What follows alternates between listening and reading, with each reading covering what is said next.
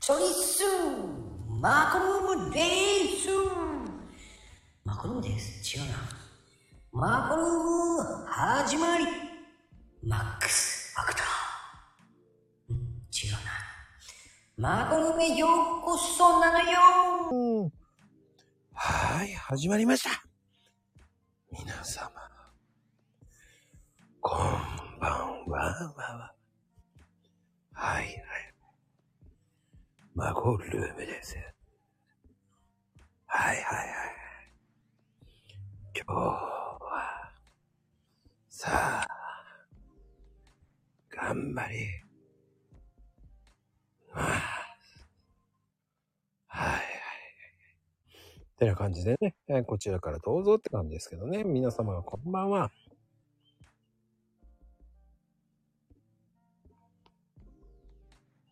ねえ。はいはいはい。ねえ、こんばんは。今日のゲストさん。大阪ラバーさんですよ。ね。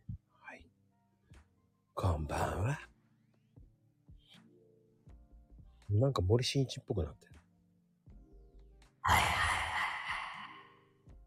ええあともちゃんちゃんはいはいはいはい。さあね、今日はね、今日のゲスト、ねえ、あの方面白いですからね、ラバさんですよ。さあね、呼んでいただき、呼んでみましょうね。はい、はい、はい、はい。こんばんは、ラバさん。こんばんは。どうもどうも。はじめまして。いやー、もうようやく声聞けた。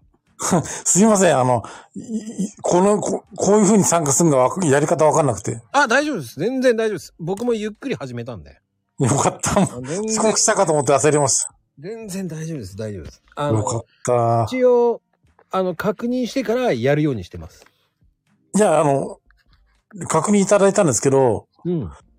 どうに、いつもコメントで参加するのは分かってるんですけど、やり方が分かんなかったんですよ。 気にしすぎです。大丈夫です。そんなの気にしないんです。すいません。あの、はい少し緩くやってますから大丈夫です。あ、よかった。かしこまる番組ではないのでね。いや、いろんな人に届いてると思うと緊張します。届いてないですよ。全 然。そんなに人気のある番組じゃないの で。いやいやいや。だって出なきゃこんなに続かないですよ。人気、みんなに支持されなければ。いや、自己満足な世界です。いえいえいえ。いや、正直。何をおっしゃいますやら。正直言って自己満足でここまで来ましたよ。ええもうだって結局、誰が見見るんだっていうのもあるじゃないです か。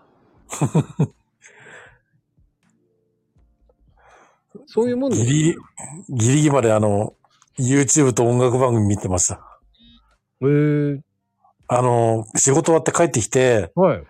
速攻でお弁当箱洗って、で、あの、料理作って、で、もう寝るだけの状態です、今。かーっていうか、ラバさん、料理するんですね。まあでも、家族と一緒に住んでんで、一緒に作る、サポートみたいなもんだ作る。メインはあの、母親なんで。おーおーおだから、あのー、家族はあのー、みんな、兄弟以外は仕事リタイアしてんで、ーおーおーはいはいはい。で、下ごしらえしてくれてるんですよ、日中は。優しい。いつも家にいるんで。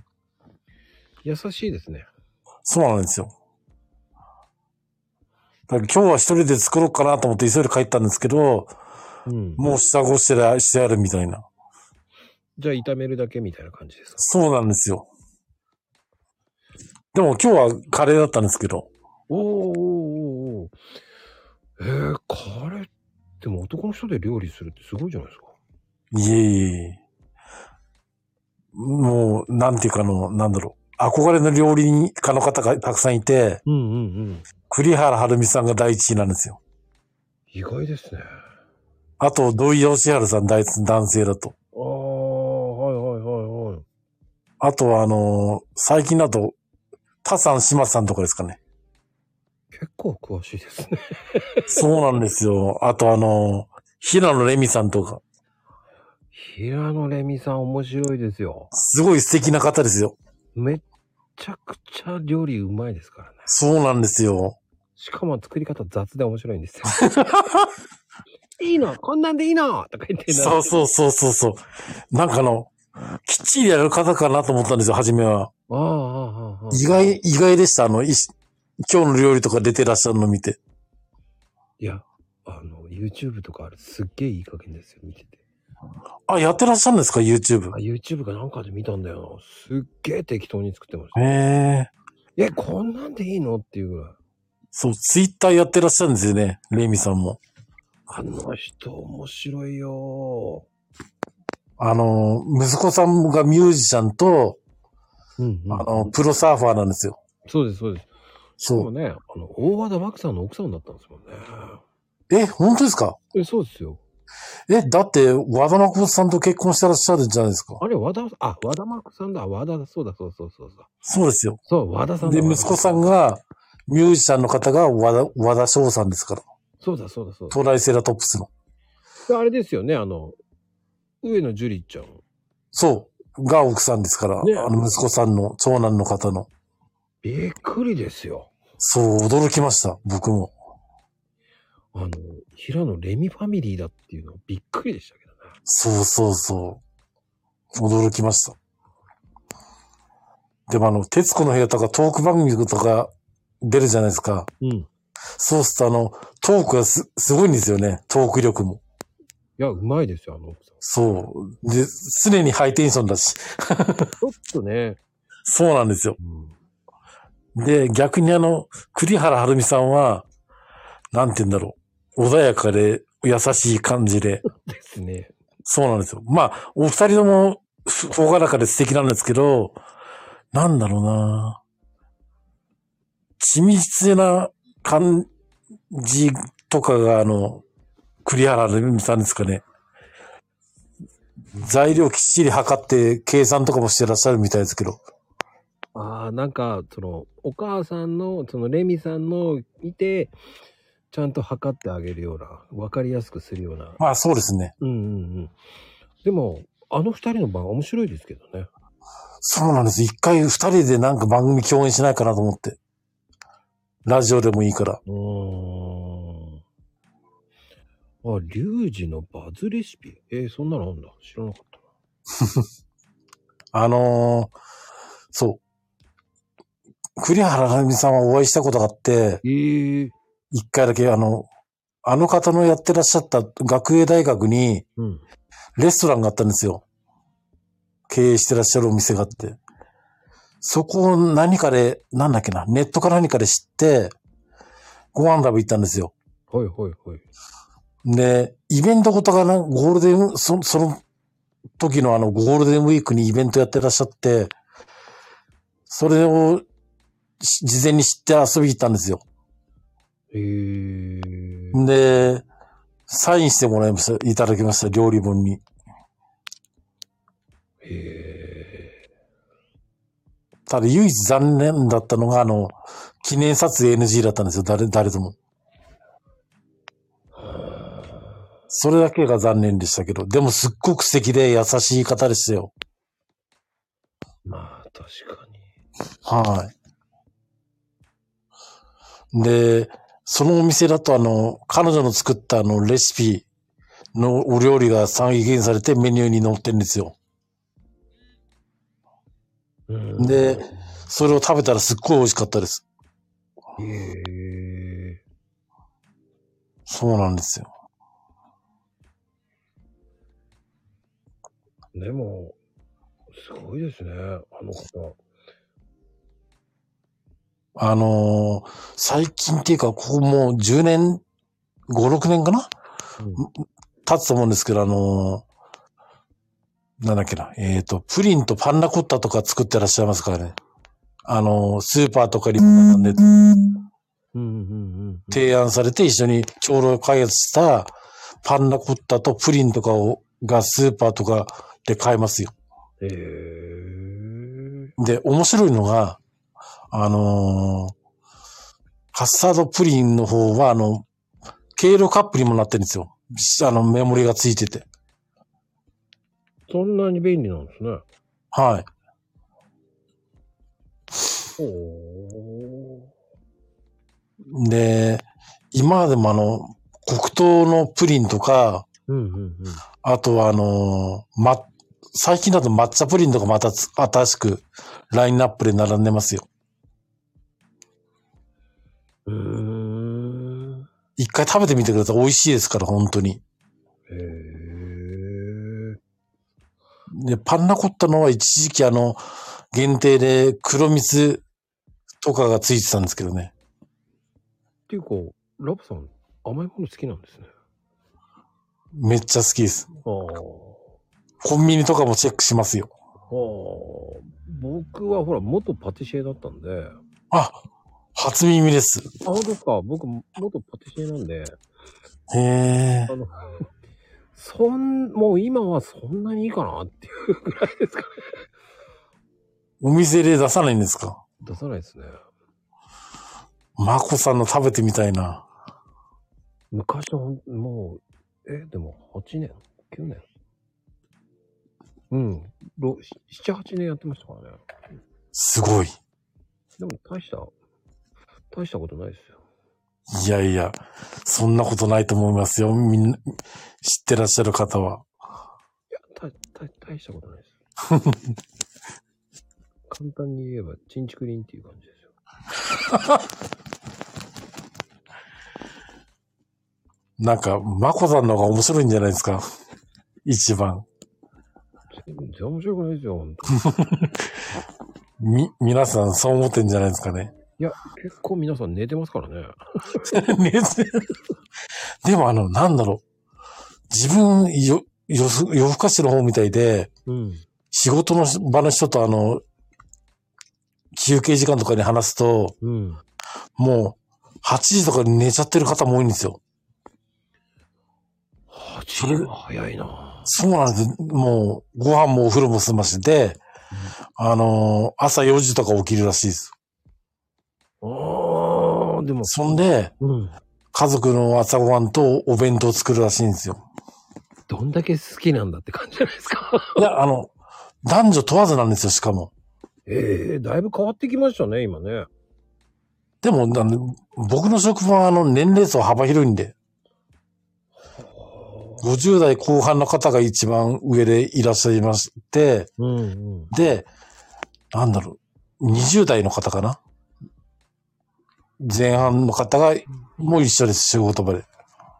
通勤時間短い人の人でしょって。いや、そんなことはないと思うんですよね。いや、同じ市内です、仕事場は。みあのー遠くて隣の市とかから車通勤で来てらっしゃる方もいて。だから短いっていうのは、ともちゃんで言うと短いってどういうことなんだろうね。2時間コースか。うん。 2時間か。もう、まあでもね、やっぱり、2時間ってすごいなうん。僕で昔働いてた時は、はい。やっぱり、遠いと、やっぱり1時間半ぐらいでしたもんね。ああ、2時間長いです、確かに。で、し終終電ギリギリに帰ってましたからね、いつも。ええ終あ、電車通勤だったんですかうん、昔はね。うん。今は違いますけど、でも、それで、ねえ、やっぱり、12時前にはもう11時半には帰らないと、もうアウトでしたから ね。そうですよね。うん。次の日が辛くないですかそうすると。あ、その時はね、出勤遅かったんで、まあ9時出勤ぐらいだった。ああ。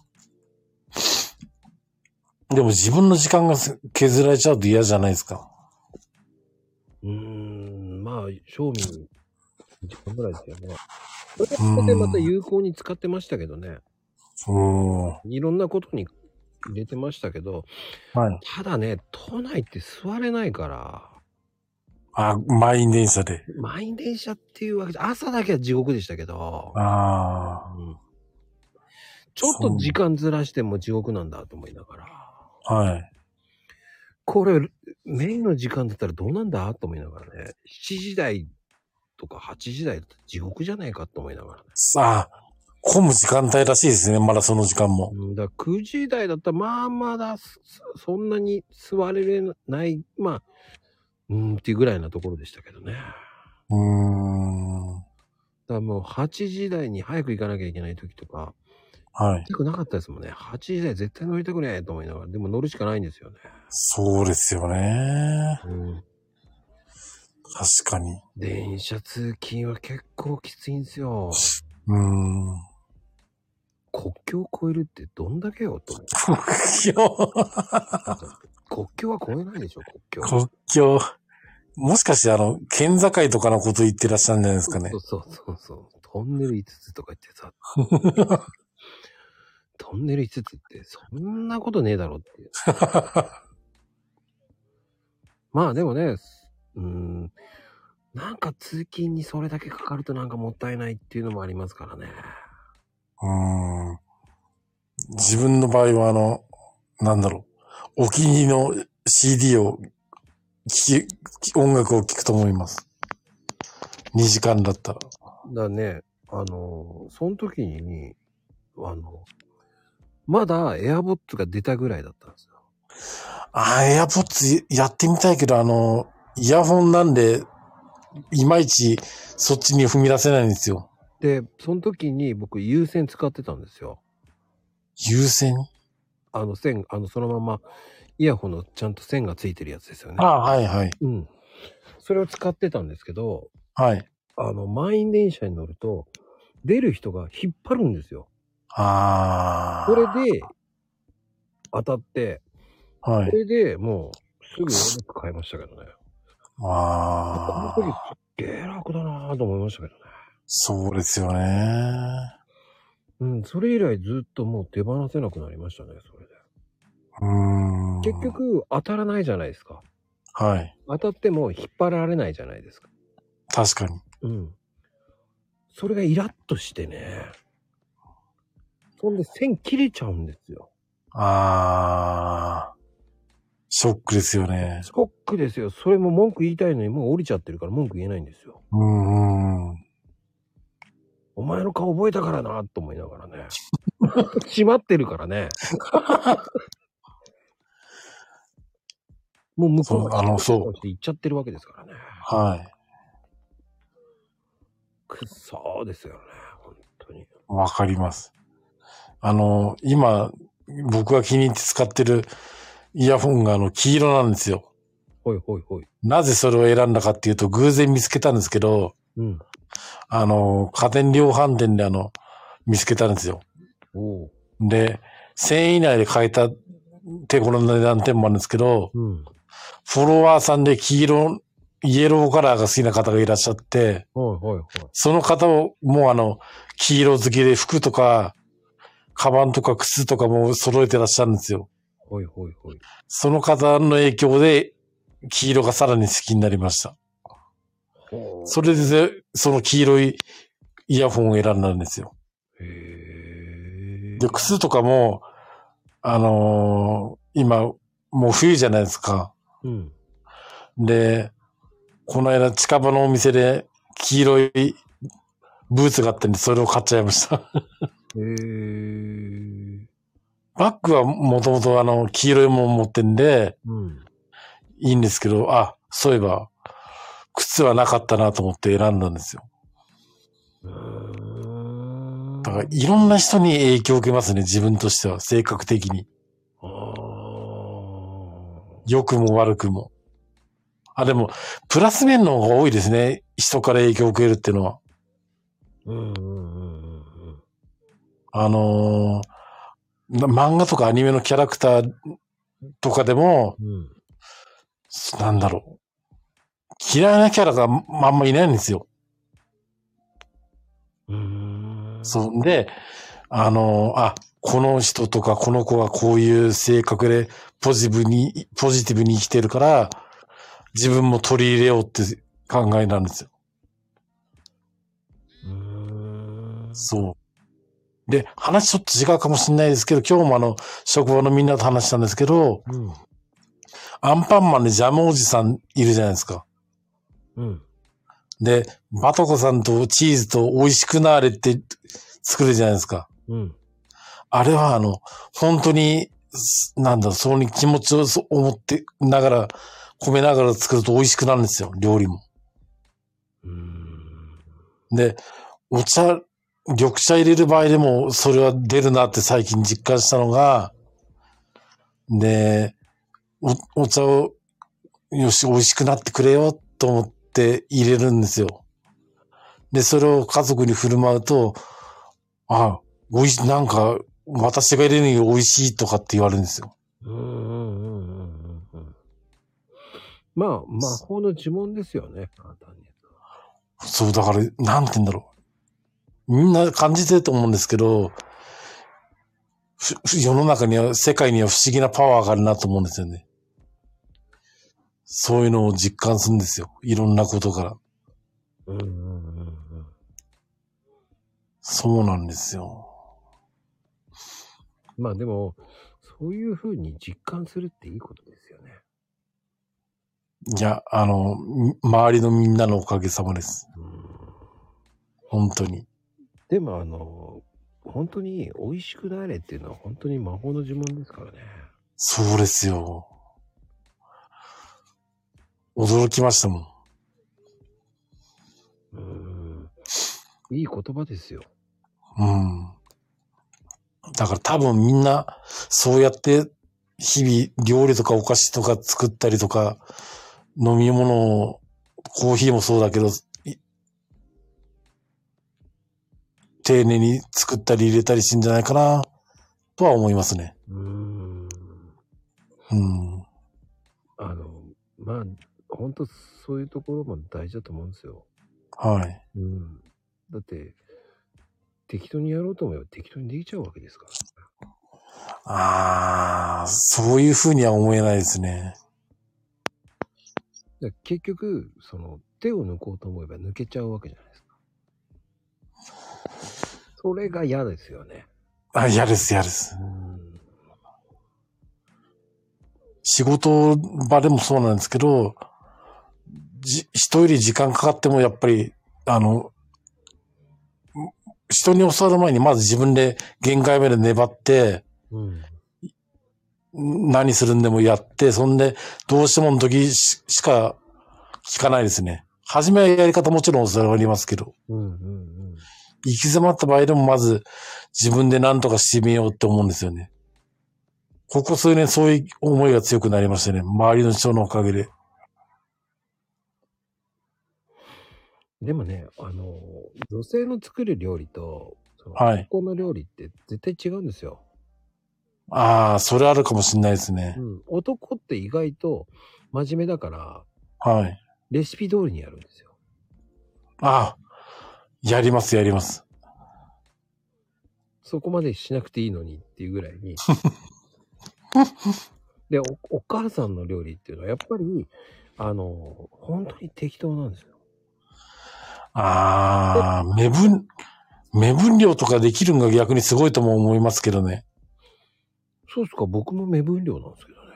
でも、本当ですかうん、あの、イメージで作ってますね、僕は。ああ、すごいな。これとこれとこれを足したらって足し算するんですよ。うーん。足し算してますかね。まあ、あとは、その、うん、まあ、僕鍋なんかすげえ適当に作るんですけど、うん。多分聞いて聞くと笑いますよ。 そうですかあの、僕今めちゃくちゃ凝ってんの、あの、ハマってんのがトマト鍋なの。ああ、もうトマト大好きなんで美味しそうですね。まあ簡単ですよね。まあ水も、はい。まあ、1リットル入れて、まあ5人前ぐらいですよね。1リットルに水入れて。はいはいで、あの、500ミリリットルのペットボトルのトマトジュースもあるんで、はい。それ半分ぐらい入れるんですよ。うーそん。んで、ベースはもうだし。はい。だしをね、そうです。スプーン3杯ぐらいですかね。うーん。そこにまた違う出汁を入れるんですよ。コンソメを入へえ。れるんですよ。こう、あの、かけらのやつを。はい。で、胡椒がね、僕ね、たくさん入れるんですよ。スプーン2杯あ分入れのるんですよ。くしゃみ出ませんいや、それぐらいがいいんです よ。大さじだったら1杯分ぐらいなんですけど、へえ。それぐらい入れるんですよ。なるほど。うん。で、本物のトマトもね、 適当にカットしたやつ入れて、うん。で、あと普通に野菜とかキノコとかそういうのいっぱい入れて、はい。で、最後に、粉チーズいっぱい入れるんですよ。おお。なんか、イタリアンっぽいですね。これがね、締めのリゾット風になってうめえんですよ。へ胡え。椒の辛さがまたいいんですよ。あで、これニンニクのスライスをね、3かけらぐらいね、スライス、3かけぐらい入れ、3かけ、あの、3つ、3玉あるじゃないですか。あ。はい。スライスしたやつ入れるんですけどね。うー。うんまいんですよ。へえ。それもね、結構僕適当に作ってるの見ててね、なんでそんな味になるんだっつって、うちの親父首かしげてますけどね。 あんな適当に入れてて、なんでそうなるんだよ。うーんいや。大体ベース分かってるからかな。そうなんですか。マコさんみたいに感覚で作れればいいですけど。一応ね、お調理師の免許持ってますからね。ああ、さすがでございます。いや、さすがじゃないんですよ。いや、さすがですよで。も、ベースっていうものが分かってるから、だかうん。らそれがなかったら、あの、ね、パオとか入れたりとか、粉末のやつを、それがなかったら違う粉末、違うもの入れりゃいいんですよ。うん。だからね、僕はひどい時は3種類ぐらい入れますよ。なんか、やっぱ、凝ってますね。結局、だし3つぐらい入れた方がいい感じじゃないですか。でも、だしさえしっかりしてれば、いい味になるんです。ちょ今、おっしゃった出汁で思い出したんですけどう、ん。今日あの、YouTube でいろんなアーティストの音楽聴いてて、あの、広告入るじゃないですか。うんうん、うん。で、顎出し、なんとか、肉じゃがとかってのが出てましたよ。へえ。だだから、今度スーパーで見かけたら買ってみ、作ってみようかなと思ったんですけど。ああ、あのね、だしっていろんなだしいっぱい入れても面白いんですよ。だしさえやれあのやれば、塩とかそういうの入れなくていいんですよ。うーん。だから味がないものに対して入れる。だからあとは、野菜ですよね。だからあーは薄いくなるものだったら少し濃くしてあげる。うんうん。白菜とか、大根、ね、ほうはいれん草とか、椎茸とかそういうの入れるんだったら水っぽくなるじゃないですか。まあ水っぽくなるのって白菜と大根ですよ。あで、白菜と大根ってね、意外とやす、あの、鍋にいいんですよ。あ。あ、よく使いますよね。うん。でね、大根って意外とね、僕は好きなんですよ、鍋に。うんうん。合うんですよ。うちもやりますよ。大根使いますよ。それも、その、いちょう切りでも何でもいいんですよ、適当な切り方で。はい。で、あとは、どうにかなるだろう、肉団子ですよね。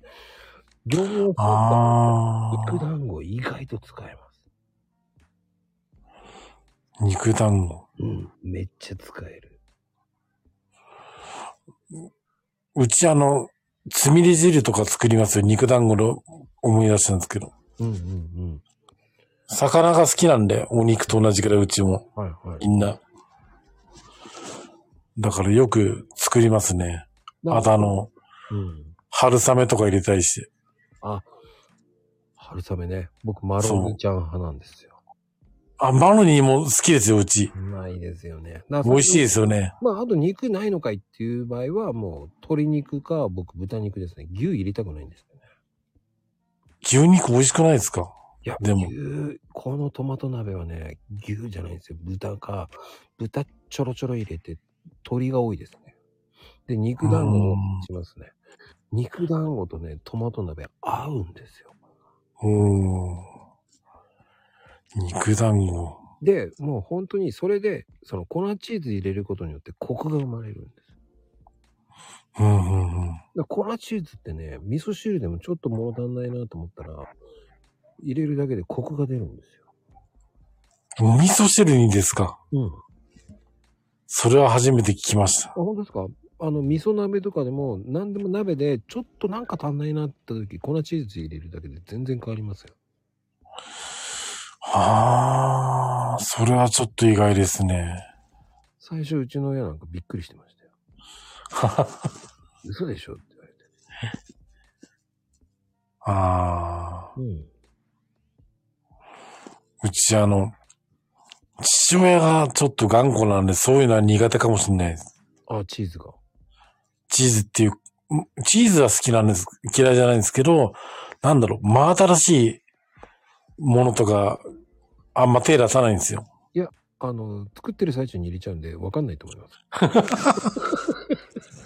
あ、見えなければいいみたいな。 そうですであのーバレなきゃいいですよ 野菜とかいっぱい入れちゃったら分かんないですからああ、いそうですか。分かんないですよ男はうーんそう、話ちょっと変わるんですけど、あの、そう、今の、なんだろう、父親が頑固って言ったじゃないですか。うんうんうんで、二人でご飯食べ行くとするじゃないですか。母親が、母がどっか行ったりして。うんうんそうすると、あの、うどん、そば、ラーメン屋さんしか行かないんですよ。ああで、行ってもファミレスぐらいなんですよ。うんうん。だから二人でお茶してコーヒーとか、コーヒー屋さんも行きたいんだけど、家でいのしか飲まないんですよ、コーヒーを。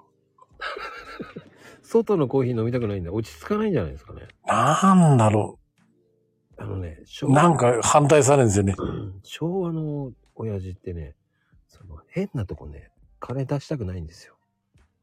ああ、そうかもしんないですね。で、なんて言ったらいいんでしょうね。変なとこ頑固じじいなんですよ。うーん。あの、ファミレスっていうのは値段高が知れてるけど、喫茶店になると、昔から高いイメージが強いんですよ。でもファミレスのドリンクバーには文句言いますよ。 まずいって。そうなんですよ、美味しくないって。うんだったらこっち行こうよ。言ってあげるだからあの、カフェとかもつ連れてきたいんですけど、ダメ、は、反対されるから言わない、言えないんですよね。言わないで連れてっちゃったら。いやいやいや。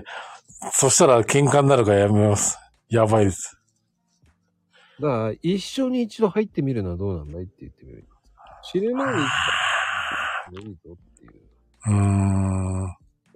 そう別。にいいよって言われそうです。いい、いいよか。逆に母親とか兄弟とはいろいろ行くんですけどね。はあで、この間意外だったのが、うん。うちの母親があの、車で出かけもいいけど、電車もいいね、連れてってって言われ、初めて言われたんですよ。ほいほいほい。だから全然いいよ、っつって。で、テレビであの、アドマチック天国とかいろいろ見見見たりしててう、んうんうん。ぽつりって言ったんですよ。だから、し知ってるから、ガンガンいろんなとこ連れてくからいつでも行って、っつって。言ったんですよ。そのまま、お父さんも連れて行っちゃうよ。いやー、なんかあの、昔二人で電車で浅草とか行ってたらしいんですけど、うん。人の多さにうんざりしたらしいんですよ。電車もどこも行っても。それを人がいないようなところに行くんしかないじゃうーん、どうですかん。どこ都内めちゃくちゃ混むんじゃないですかいや、どこでも今混んでる。行ってもどこでも混んでるからな。うーん。あの。ね、この間栃木もめっちゃくちゃ混んでたよ。ああ、そうでしょうね。あの、コロナのあれが少し緩んできたから。いやー、こんなに、あの、外人もそうだけど、はい。人もこんなにいるんだっていう。観光客の方が多いんじゃないですかいやー、外国人が多かったかな。へえ。本当に日本人が少なかったようなイメージです。うん。でもね、本当ね、その観光って、僕はいいことだと思うんですよ。刺激がもらえるからね。そうですよね。やっぱ、その、1年に1回か2回行ってる、旅行行ってる人と、1年にどこも行かない人の幸せ度は違うらしいです。うんうんうん。うん。1回でもいいから行った方がいいと思うし、絶対にねうん、 1ヶ月に1回どっか気分転換するとか、そういうのも俺は大事だと思うんですよ。うん。あの、そう。父親以外と出かけると、自分一人で、ラーメン屋さんとか行って、ご飯食べて、うん。で、ちょこっとかいスーパーかどっかで買い物して、すぐ帰ってきちゃうんですよ。うんうんうん。で、あとはあの、スマホでい好き自分の好きな YouTube とか、あとは映画見たりとかしてるみたいなんですけど、うん。で、それはそれでいいらしくて、で、多少夕方ちょっとご飯時遅くなっても、ん帰ってきても文句言わないんですよね。不思議と。うん、うん。だからみんなで出かけるのはあんまり好まないのかなとも思うんですけどね。うんでもね、やっぱりね、頑固親父っていうのは、やっぱり全てが正しいと思ってるから。うん。で、自分のことを正当化したいし、うん。で、自分のせいと思わせたくないんですよ。そうなんですかね。うん。だからね、もう固定概念にこう、縛られてるんで、うん。だからね、自分の考えとは反対の人っていうのは間違ってるって決めつけやすいんですよ。あだから間違ってたことに気づいても、それは認めないんですよ。あ、うん。だからあの、テレビ、音楽番組とか一緒に見てて、で、なんだろう、売れてるアーティストとか、うん。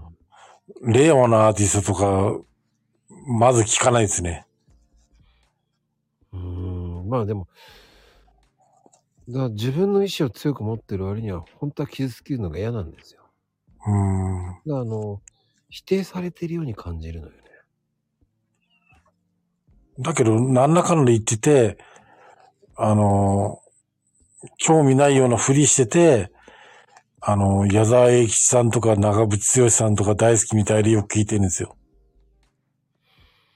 うーん。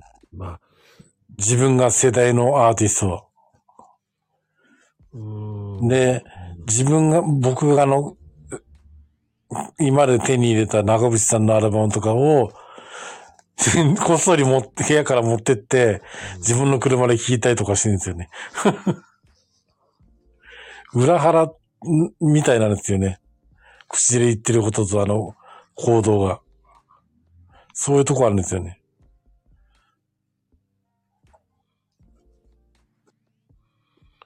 だ いちょっと魔法にかかってるっていうのもあると思うんですよ。うん。だからあの、自分で自分をすごい人間だと強く思い込んでしまうと、だから他人の言葉なんか耳に届かなくなっちゃうんですよ。うん。だから自分は合ってる正解だとか、こう、自分しか信じられなくなるようにトラウマがあると思うんですよ。うん。それだからまあ多分すごく重くかかってんじゃねえかな。まあそれって少しずつこう解除していくしかないっていうのもある。なんかうまい方法があればいいんですけどね。もうちょっといろいろ興味持ってほしいんですけどね。いろんなことに。だから一回共感してあげるんですよ。はい。もうそっかそっかっていう感じの。だから頑固な性格でもこの人は自分を分かってくれたとか親近感を感じてもらえるいう風にするといいと思うし否定的じゃなくて、妥協点を提示していくっていうのがいいんじゃああ。ない意見を尊重した上で妥協点ですよね。だから、説得と考えるより、納得して同意っていうふうに考えるといいと。納得しますかね。あとは、第三者が言うんですよ。あ、そう。今日、弟がい二人ですけど、うん。で、その二人の意見は聞きます。じゃあ逆に弟に連れてってもらえばいい。ああ、そっか、その手がありましたか。弟の子、だ、だ、多分、あの、ラバさんと、お父さんって似てると思ってるから、お父さん。そうですかねだ。から弟と一緒に連れて行かして、その後、ラバさんが行けるとかね。うまくいきますかね、そうしたら。だからおもうね、あの、説得しようっていうのよりか、こう、なんだろうね、妥協点を見つける付き合い方の方がスムーズにいくと思う。うーん。だからお互いに譲れないポイント、譲れるポイントを整理していけばいいと思うんですよね。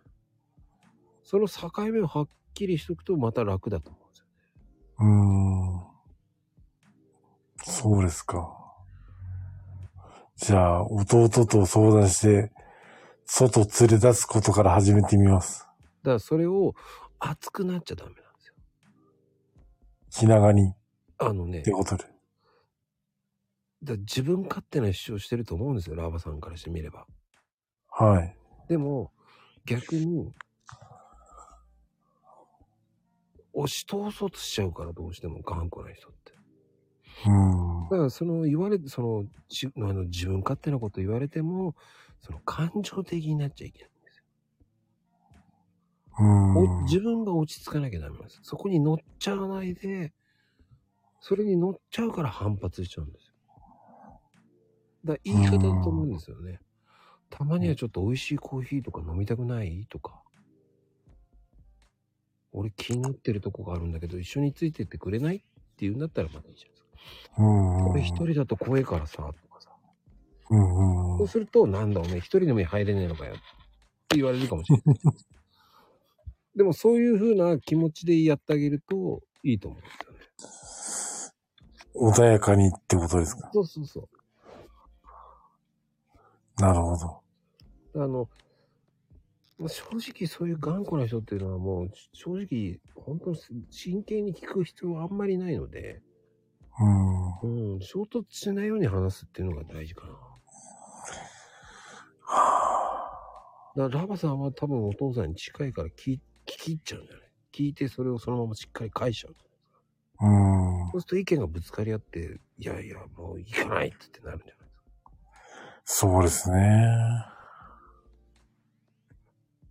とにかく頑固な人っていうのは反論とか否定されることがすっごい苦手なんですよ。うん。そこを一回受け止めてあげることが一番本当はいいんですなるほよ。受け止めるって最初難しいんですよ。ど。難しいです。でもね、これね、受け止めると、お、こいつ俺を分かってくれたと思って心開くんですよ、バーンって。うん。そこに行くと面白いですよね。僕クレームいっぱい受けてるんで。あ、そうなんですか。うん、クレームいっぱい受けてるから、やっぱりそういう頑固な人っていうのは一回聞いてあげないとダメなんですよ。受け止めてあげなきゃいけない。はい。そこで、こういう提案なんですけど、とか言ってあげて。だそれをやうるんやらないは全然いいですよ。うんうん。だ俺は全然それはもう全然、そんなの僕は気にしてないんでいいんですよ。っていうふうに言ってあげる方が、だから無理に変えようという感じではなく、うまく付き合っていくっていう方が僕はいいと思う。な、でも、なんだろう、あの、なるべく、うんし父親の好きなあのラーメン屋さんとか付き合ってるんですけどね、こっちは。うんうんうんうんじゃあ逆いいによいいよ、つって。逆に自分が提案したラーメン屋さん連れて行くとかね。あー、でも詳しくないんですよね。まあ自分の親と他人は違うからね、やっぱりね。そうなんですよただ。ね、人の性格って変えるのは難しいんですよ。うん。でもよくなんだろう、あの、自分が変われば周りも変わるって言いますよね。うん相手も。それね、その、その自分が変わるっていう定義っていうのが、その、その変わるっていうのはどういうふうに変わってるかっていうの違いますよね。何でもうかんんでもありがとうとかそういうふうに言っていくあり変わるっていうんだったらいいんですよ。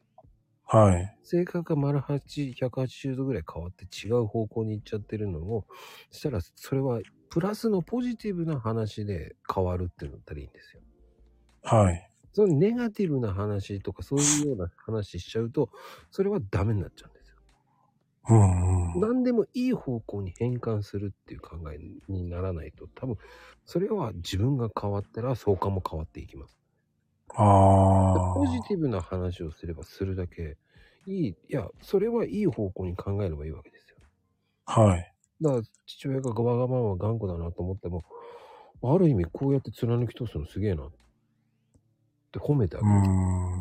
褒めなるるほど。っていうのが大事だと思うんですよ、まず。はい。いや、そこまでラーメン食いてえんだったら、じゃあラーメン行こうよって。でもよくそう、ラーメン好きだよねって。じゃあ、もうちょっとラーメン追求しようよ。って言ってあげたら喜ぶと思あう。で、それを、その、否定せずに付き合ってやってるとかなっちゃうと、それは恩着せがましくなるから変わってないんですよ。あ。あポジティブっていう言葉って、やっぱり、うん、プラスに方向に考えてあげる。だからあ。はい。だから頑固な人は俺は尊敬できるなと思うんですよ。うんうん。ある意味強い意志を貫いてるんですよ。ああ、確かに。貫き通せないですよ、そこまでって。そうですよね。この間あの、図書館の雑誌で見たんですけど、うん。うんなんだろう、あの、ものす、ちょっと話変わっちゃうかもしれないんですけど、ものすごい頑固な人でも、うんうんうん。あの、自分のす意志を、あのめちゃくちゃ強い意志で貫き通しつつ、あの、相手の意志もと、取り入れると、あの、し人間関係もスムーズに、良好に転じるって書いてあったんですよね。うんうんうんで、それをあの、なんだろう、あの、職場でもやってみたんですよ。うん。うん。すけか効果絶大でしたよ。うんうんだからす、ああ、やっぱそういう、相手の意思を取り入れつつってのが大事なんかなと思ったんですよね。うん。ど、どちらかというと頑固な人ってプライドが高いんだよ。はい。だから何かにして負けず嫌いなんですよ。ああ。だから、ま、やっちゃいけないのはもうバカにするって言い方しちゃいけない。そうですよね。ああ、そうか、そういう意味で。いや、でもそれすげえよって褒めていけば褒めていくほど、はい。俺はそういうのを褒めてってあげた方が怖いっていうか、変わって、あ気づかしてあげた方が面白いとは思うんですけどね。うんうんうん。褒めて褒めて褒めるっていうのは、じゃあラーメンとそばと、ね、うどんしか食いに行かない。じゃあそのうちの3つ全部突き止めようよとかね。うん。そばだったらこういうのはね、っていうんだったら。うん。だから頑固な人に頑固頑固って言ってあげる。あえてその女性と男性っていうのは違うんですよね。うんうん。男性の場合ってそういうのでも女性の場合頑固だなーって言ったらあえて頑固頑固って言った方がいいんですよ。まあそうなんですか。うん、あえて言うと 闘争心が湧いて変わってこうってするから。もう男の場合って頑固って言ったら意固地になる。ああ。でも、うちのうんそこを直していこうかなっていう考えがまで生まれてきますから。うーん。でも、うちの職場でもすごい頑固な女性がいてう、んうん多分、50代半ばぐらいの人だと思うんですけどう、ん。仕事一緒に仕事してて、自分以外の人に、これは良くないんじゃないんって言われても全然耳貸さないんですよ。ごめんねもないし。うんうんうんなんでかなって思うんですけどね。うん。女性の場合ってそこ50までい、そこまでいっちゃうともう、残念だよねって。聞き慣れてるんじゃないですかそういう、やっぱり。うーだかん。ら説得したいとかじゃなくて、はい。女性の場合って、その、言って治る人か治らないかっていうのを言っていくかって言ってってもいいと思うんですよ。うんうん。でも頑固な人って自分の答えが正しい世界っていうか自分の思った通りの世界を作りたいと思ってるんはあ。ですよ。で本当に面倒くさいって言われるのが嫌いなんでたまに一緒に仕事して、その人と組むと、ああ、これはちょっとって思うことでも言いづらいんですよね。あのー、一回すさっき言ったような場面とか見てるんで。言いたいんだけど言えないみたいな。でそれをね説得しようと思ってるからですよ納得を重視に言葉を言っていけばいいだから否定するんじゃなくて納得してもらうだから考えその納得してもらうっていう考え方を進めるのがいいんですようーん、でも、なんだろう。深くは追求してないんですけど、上司とかも扱いに苦労してみたいなんですよ。それはそうですよでも、男性の上司でも女性の上司でも、その頑固な人には、女性の方には、結構頭悩ましてんかなってふ感じはするんですよね。うん、だからこれをやってほしいなとか言ってもらう言う言うしかないですよね。だかそう、そう、そうなんですよ。だから、ずっとそんな感じで。らあの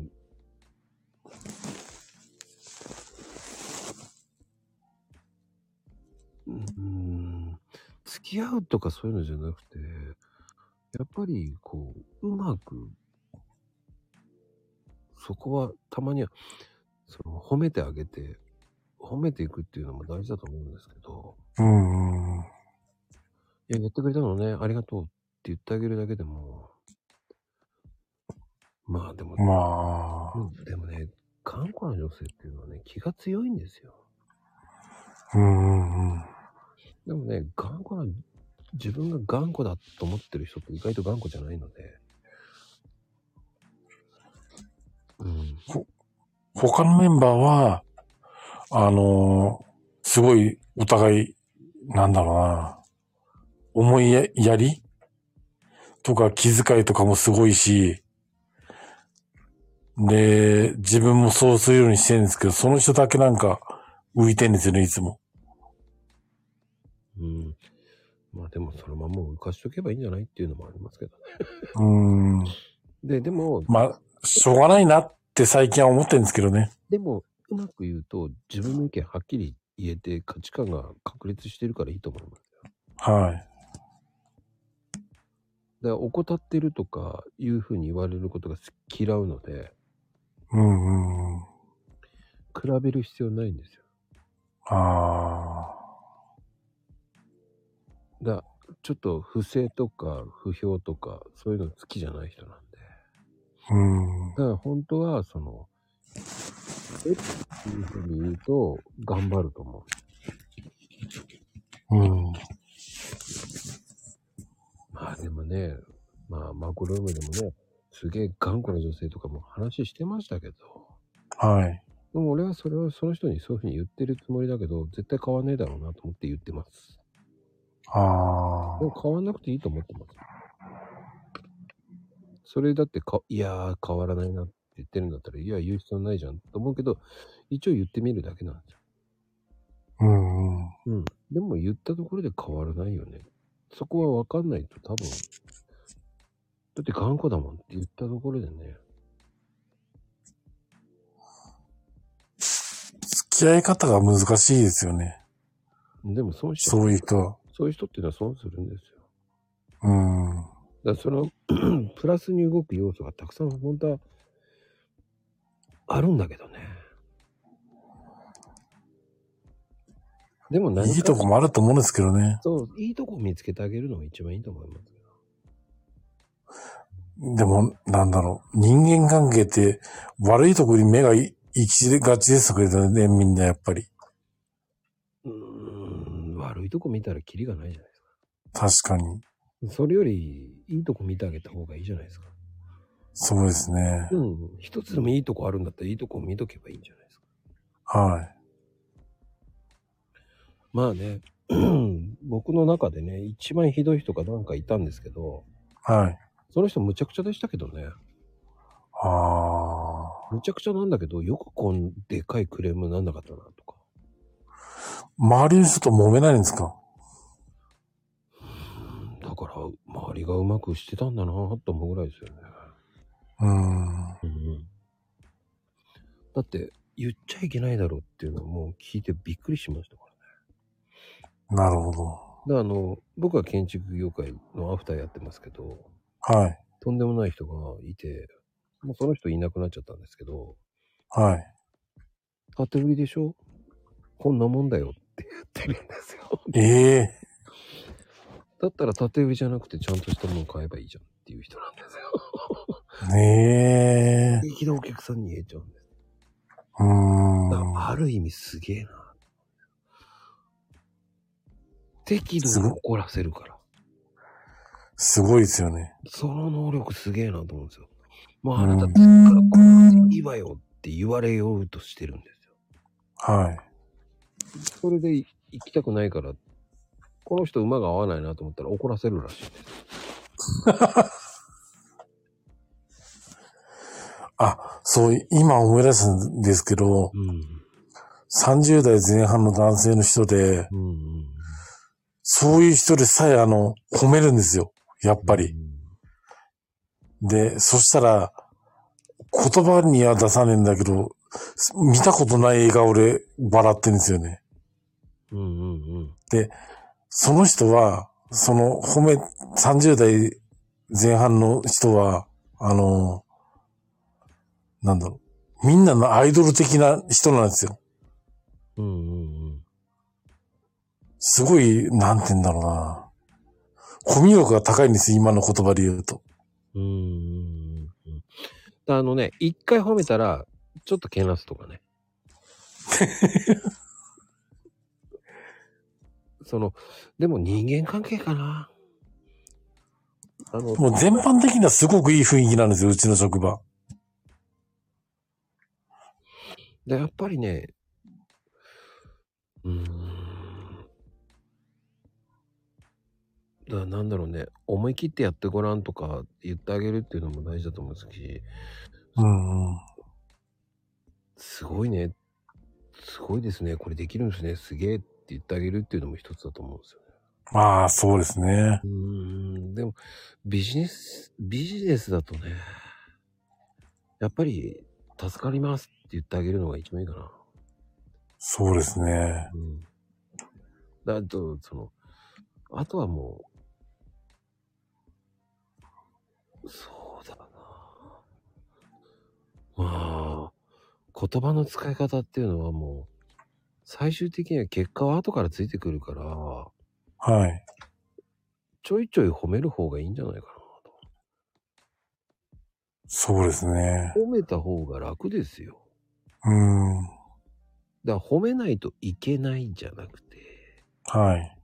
それがお世辞にならないような。うんうん。で、たまにはあからさまなお世辞を言うとかね。うん。あえてすいません、お姉様って言ったりとか。ああ。お姉様つった時に、たまには冗談でね、そういうふうに言えるような、笑えるようになった時に、ほたまには、本当にごめんなさい、おばさんとか平気で言ったりとかね。そういうふうに言えて怒んなかったら、人間関係できてるなって思うんですよ。はい。褒めて褒めて褒めてっていうんじゃなくて、そうそうそう。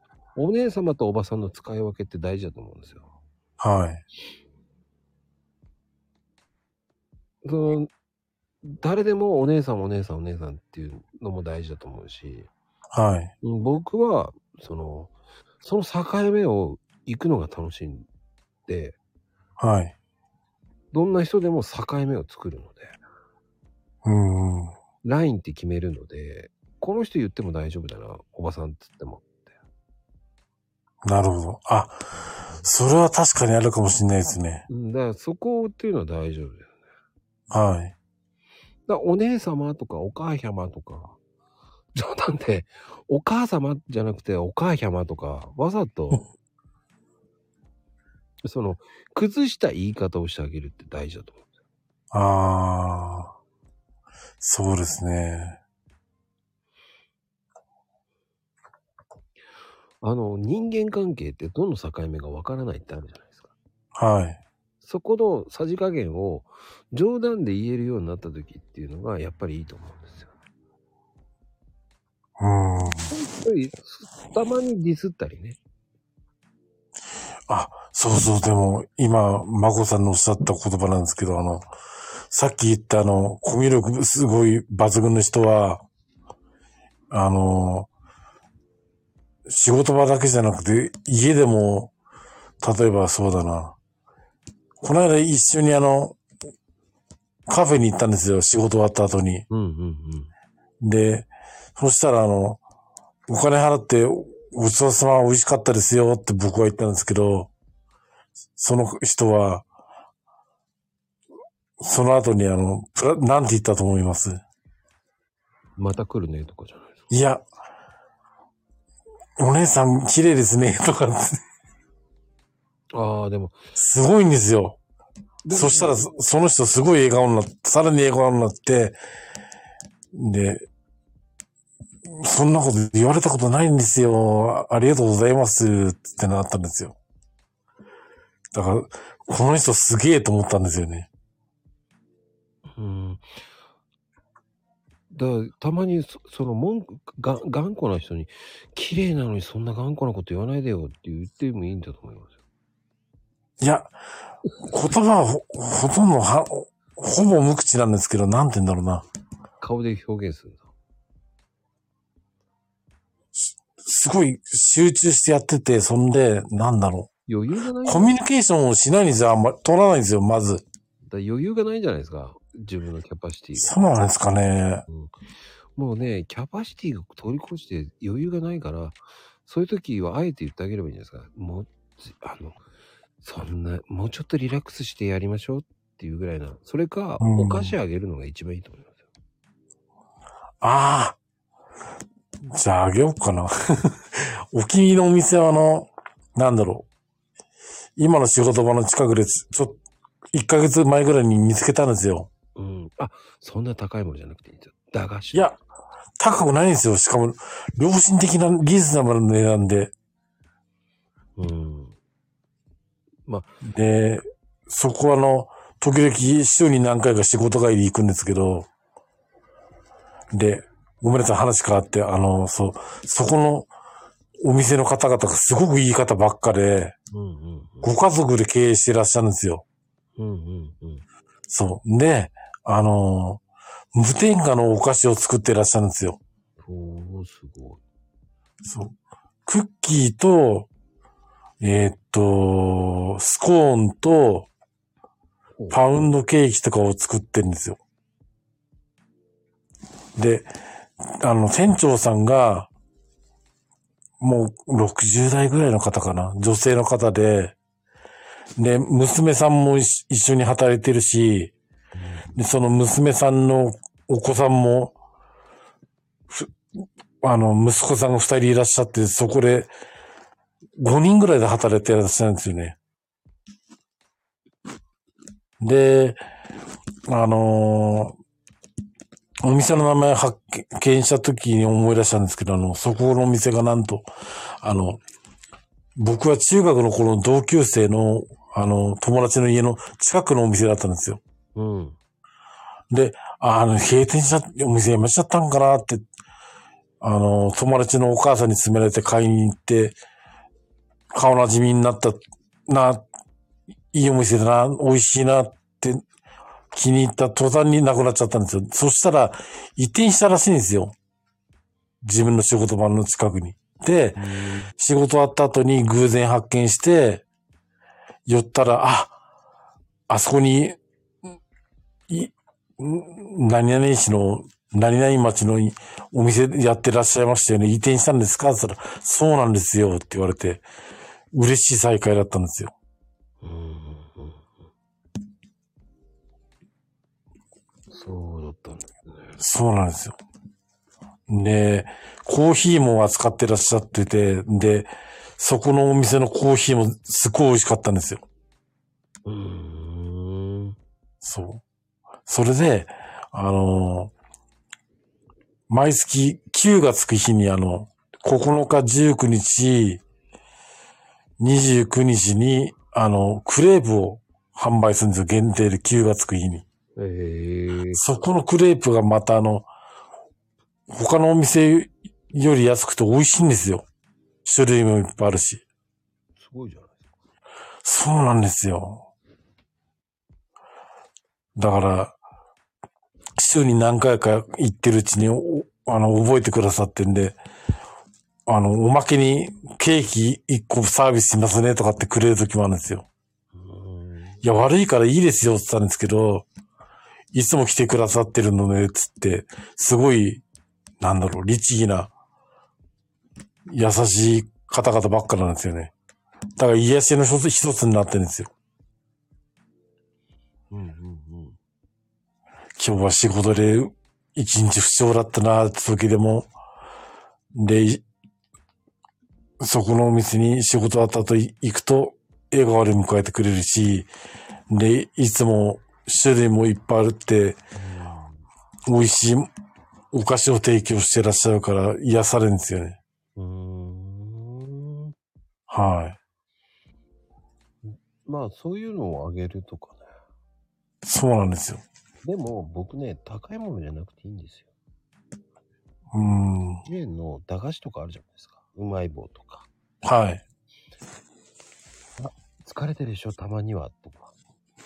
うん、うん。でも、褒め言葉の差しすせそうを使うっていうのも大丈夫、大事だと思うんです。褒め言葉ですか。差しすせそうって知ってます砂糖、違います。醤、違います。違います。褒め言葉の差しすせそう。ああ、ごめんなさい。褒め言葉わかんないです。ちょっとした気遣いなんですけど、さ、はいさ、そうです、さすがです。はい。死は知りませんでしはい。た。すっていうのは、すごいですね。はい。で、せは、なんでしょせ、せ、えー、わかりません。う。センスあるね、ですね。ああ、すごい。で、そは、そうなんですね、ってことなんですよ。うーん。そういったところをちょっと意識するとまた違うよね。なるほど。うん。あとは、気をつけなきゃいけないのは、あの、絶対言っちゃいけない立ちつてとっていうのなんですよはい。そういう NG ワールドの立ちつてとっていうのがあるんですよ。これもね、その、一番良くないのが、大したことないですねとか、だって、ああ、だってはね、わかりますよ。で、よくないですね。地は違うんじゃないんですかって。あで、つはつまらないですね。なん て言っちゃはいけないんです。でも、その今言った手っていうのはデモなんですよ。あ、あそして、とが、とんでもないですっていうんです。あ、うん。言葉っていうのは良くないんですよ。だからこの言葉を言わないようにしたら少しでも変わっていくと思う。はい。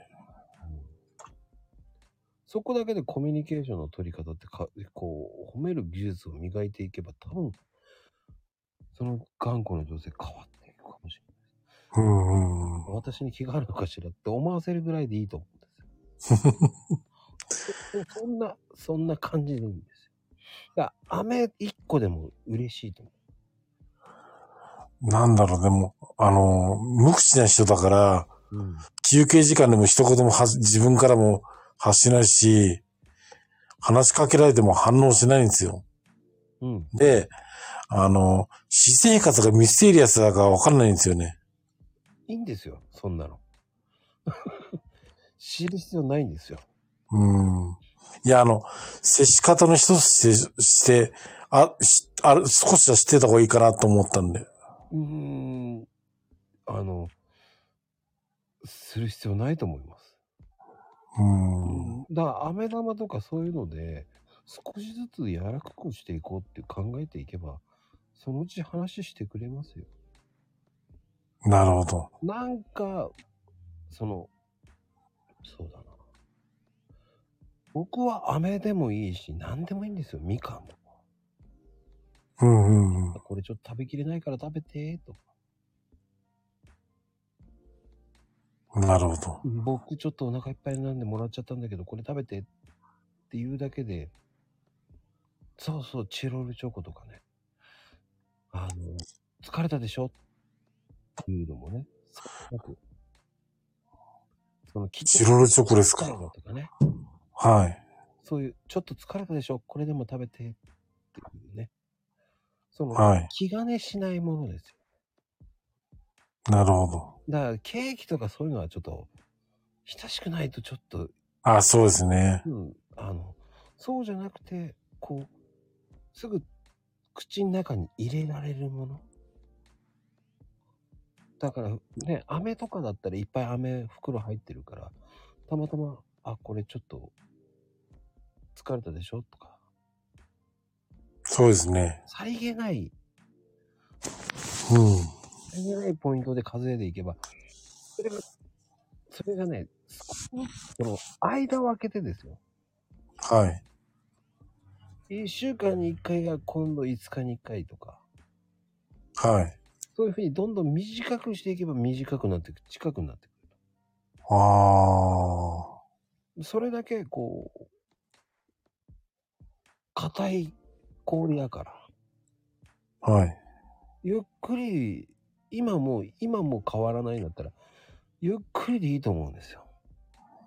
うん。みんなそれ、実は実は話をちゃんとすると、もう余裕がないのよね、私。みんなについていくのがやっとで、とか。そういう真実が分かってくるとはあ。そう、思う。で、言えない状況なんですよ。なるほうん。と思いますよ。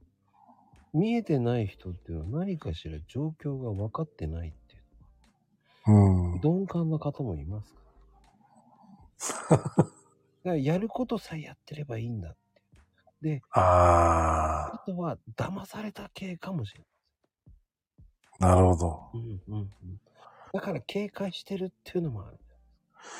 過去にだなんかひどい目にあったとかもあるんでしょうね、多分。あると思います。だから人に優しくされるのに慣れてないっていう方。うんうん。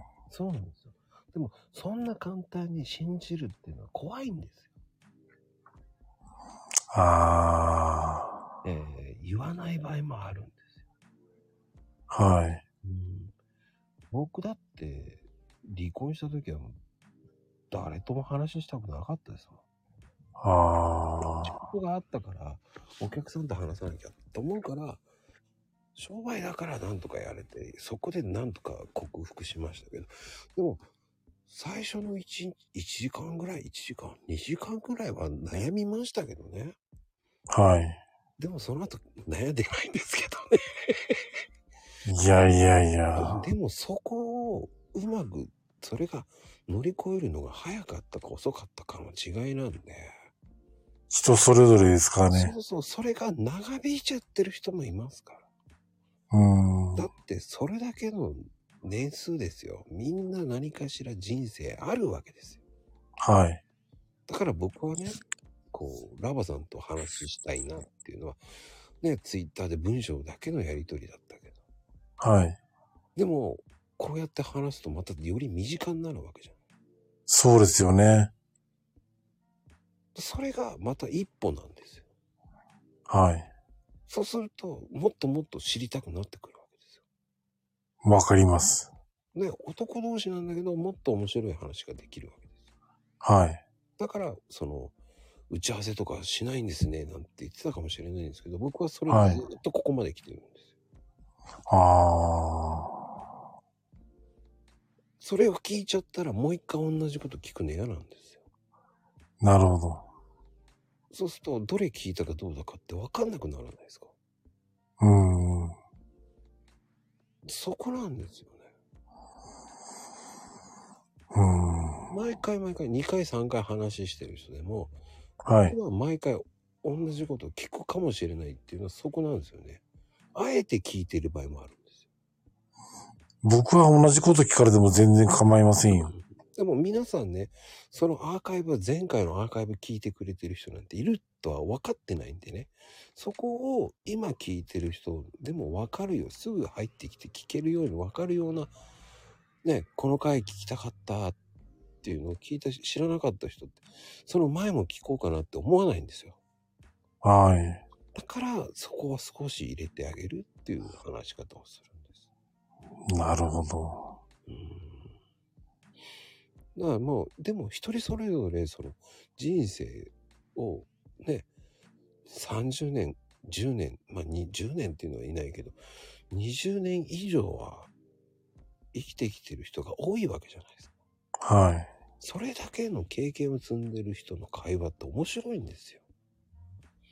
そうですね。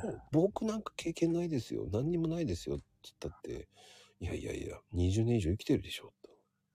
うんうん。 20年生きてたら何かしら面白いことあるでしょって。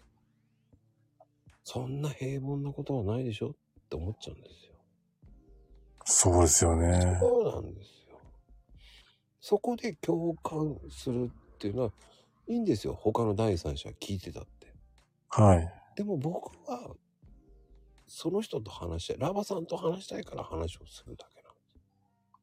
ありがとうございます。本当に、まあ、ね、来てくださる方も本当ありがたいんですよ。聞いてくれる方もありがたいと思います。はい。うん実は僕のエゴで呼んでる番組なんですよ。うー自分ん。のエゴで呼んでるから続いてるんですよ。なるほど。うん、自分のエゴがなかったら多分この番組ずっと続かないですよ。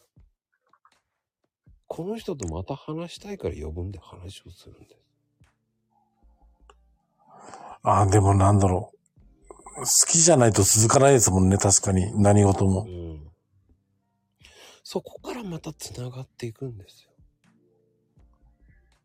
うんうん。それで声を聞いて身近に感じてくれる人が今度、ラバさんの方のところにね、リプに行きたくなる。じゃあそこでまた交流が繋がっていくわけじうんうん。ゃん。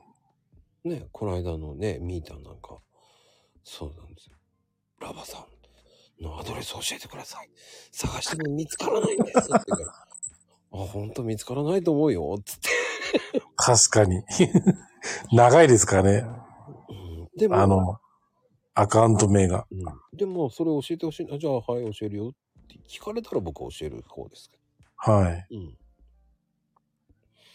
あのミータンがもう「あのラバさん教えてよ見つからないのよ」つって 「どこにいるのよ」とか言って「 えー簡単に見つかるけどな」つって、ありがたい限りのお話です。うんでそでもねそうなんですよせっかくつながったんだったらもっと知りたいと。だから僕に聞いてこない人がいっぱいいますよ。うん。でも聞けばいいじゃんと思っちゃうんですよ。はい。でもそこで探して見つけてる人もすごいね。まゆみちゃんもね、すごいねと思うし。まゆみさんありがとうございます。アイコンで探してると思うんですよ。あ、なるほど。確かに。何か他の人と違うものをって考えてたんですよ、作るときに。うん、そう、これ個性ありすぎだよなと思って。でもあの、なんだろう。そうですね。さっき、好きじゃないと続かないってお話出ましたけど、うん。なんだろうな。自分の場合、スキーがすごい増えてくるんですよ、どんどんどんどん。あ、それでいいんじゃない人でも、何でも。それでいいんですよ。で、今の仕事場のうん。人たちの好きも、なとこもいっぱい見す、ね、どんどん増えてって、うん。で、なんだろうな。そう。自然といい雰囲気になってきたんですよ。でもね、そういうのが大事だと思うんですよ。ムードメーカーになってるんですよ、ラバさん。ああ、そうなんですかね。気づかないうちにムードメーカーになりつつあるんですよ。そうやって好きだなと思ってるのが、みんながみんなそういうふうに思っていくんです。うん。あとあれなんですよ、あの、なんだろう。趣味も年々増えていくし、で、い僕あの、インディーズのアーティストのライブもよく行くんですよ。いや、お休みの日に。うんうん。で、そのし一人のアーティストを好きになって別の人の、共演者の人のワンマンとかも見に行くこともあるし、うん。で、なんだろう。出会いがバーって広がってくるんですよね。いや、そんなんでいいと思いますよ。で、ツイッターのフォロワーの方の主催のイベントも、この間の、いつだっけな、えーっと、半年前ぐらいにい参加させてもらったんですよ。うん、すごいですね。そしたら、想像以上に皆さんすごいし素敵な方ばっかで。うんそれで、うんまたさらに、まこさんおっしゃったみたいに、あの、つながりが広がったんですよ。出会いも増えたし。うん。で、で、第2弾があの、来月またあるんですけど、そこも行く予定でいるんですよ。えー、いいじゃん。だだかからすごい楽しみで。らそこを、そういう行動をしたからそういうふうに出会いが繋がっていくわけですよ。でもあの、なんだろうな。あの、そう。んこの、ネット上のやりとり、うん。一緒に何回かやるじゃないですか。うん。それ以上に素晴らしい人たちがいっぱいいるんだと思うんですよね。いや、もう、そういうことがいっぱいあって。あのね、僕も、こう、ツイッターやって、すごいいろんな人と繋がって、はい。まあ、700回近くなってきましたけど、はい。延べ300人、まあ、400人近く呼んでます、来てます。うわー、すごいですね。あの、思ったんですけど、人生捨てたもんじゃないなと。そうなんですよ。すごいわかります、それ。これがね、今、今来てくれてる方ってすごいなと思うんですよ。北海道の方は宮崎、大阪、神奈川、和歌山っているわけですよ。いやー。ね、これだけこう全国に飛んでるんですよ。はい。でそれが、その人たちが今こうやって話できる。はい。軽く、あ宮崎の友達がいるとか、はい。まあ北海道に知り合う友達がいる。そんな全国にいろんなところに友達がいるって、うんうんうん。なかなかないわけじゃないですか。ないですね。それを普通に、こうやって今もこうやって話をしてて、うん。僕はもう今来てる人は友達だと思ってる感覚ですから。あこれはもう、そういう感覚なんで、そういー。うはい。人がいっぱいいるっていうのはすごいんだよね。そうですね。俺もしこれやらなかったら人生変わんなかったなと。わかります。うん、こうやらなかったら変わんなかったな。ね、うん全国の天気が気になると、いやいやいや、気にならんでええと思う。あ、でもそれは、ね、やっぱり、 ね、あの、そこに知り合いがいるから、はい。ね僕の仲いい人たちって本当に全国にいるからはい。地震とかがあったらそこに心配になるしわかります。そこなんですよねだからまあ大阪で何かがあったったら心配になるしねイッチーは大阪なんで、はい。まゆみちゃんっていうのは宮崎ででともちゃんっていうのは和歌山なんですよ、あこれー。だけでも違うわけじゃないですかだかはい。らそういうところで何かあったら心配になるわけですようんうんうん。でそこを心配できる全国に知り合いがいるっていうのは俺はすごいことだとなかなかないですもんね。ないないないないない。あとあの、行動力うんうんで、本当にこれはあの、リアルで、いろいろい、良くなり、好転しますね。うーん。行動力大事ですね。いや、でも俺、ラバさんのそのマコルームに聞きに来てくれた行動力もすげえなと思って。いやいやいや。この行動力はどうしたんですかって思ったんですよ。 そんなことないです。聞いてみたいなと思ってたんですよ。あ、そうだったんですか。はい。あのーい野菜扱いのお仕事してらっしゃる、たけちゃんたけしさんかなうん。とかのもき聞かせていただきましたよ。聞いてたんですか。全部、全部じゃないですけど、うんうん時々、最近ちょっといいけてないんですけど、うん。うんうんすごい素敵な方ですよね、あの方も。うん。ちょっとずれてますけどね。めっちゃずれてるんですけどね。いやいやいや。でも俺はラバさんがその行動力をびっくりしたけどね。皆様のおかげさまです。今日まで出会った素敵な方の。いや、俺はそれはすごいと思うんですよ。まあね、七さんは関東の方だしね、まあ、町田の方なんだけどね。あ、町田ですか。うん。で、富士ちゃんは北海道だからね。はい。そうなのか北海道友達います。うんだから北海道とかそういう、やっぱりこう、いろんなところに通じるっていいですよね。そうなんですよ。うん北海道の友達ってのが、あの、電車の中でわ、あの、出先でわわかんなくなったことを聞いて、うん。で、な、は、あの、目的地まで一緒に隣に座って話して、で、仲良くなって LINE 交換したんですよ。うん。おーおーおーおで、たまたまあの東京の方に出張で来てたらしくて、ーうん。仕事で。で、それで、来てんですよ、つって。あ、そっか、じゃあこの出会いは逃したくないと思ったから、よかったら LINE 教えていただけませんかつったら、いいですよって繋がれたんですよ。うーん、いい話や。すっごい親切な人で、自分よりだいぶ若い人なんですけど。うん。で、あとあの、そうだな、さっき、ライブ会場で仲良くなる人もすごい増えたんですよ。うんうん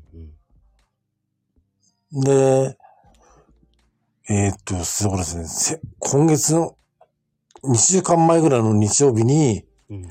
昔からじもう20年近く応援してるインディーズのアーティストがいて、はい。西広翔太くんっていうアーティストなんですけど、はい。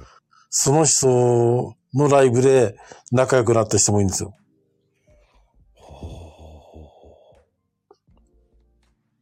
アカウント教えてもらったりしとか、あとは、もっとい、いあの、嬉しいことに LINE の交換した人もいます。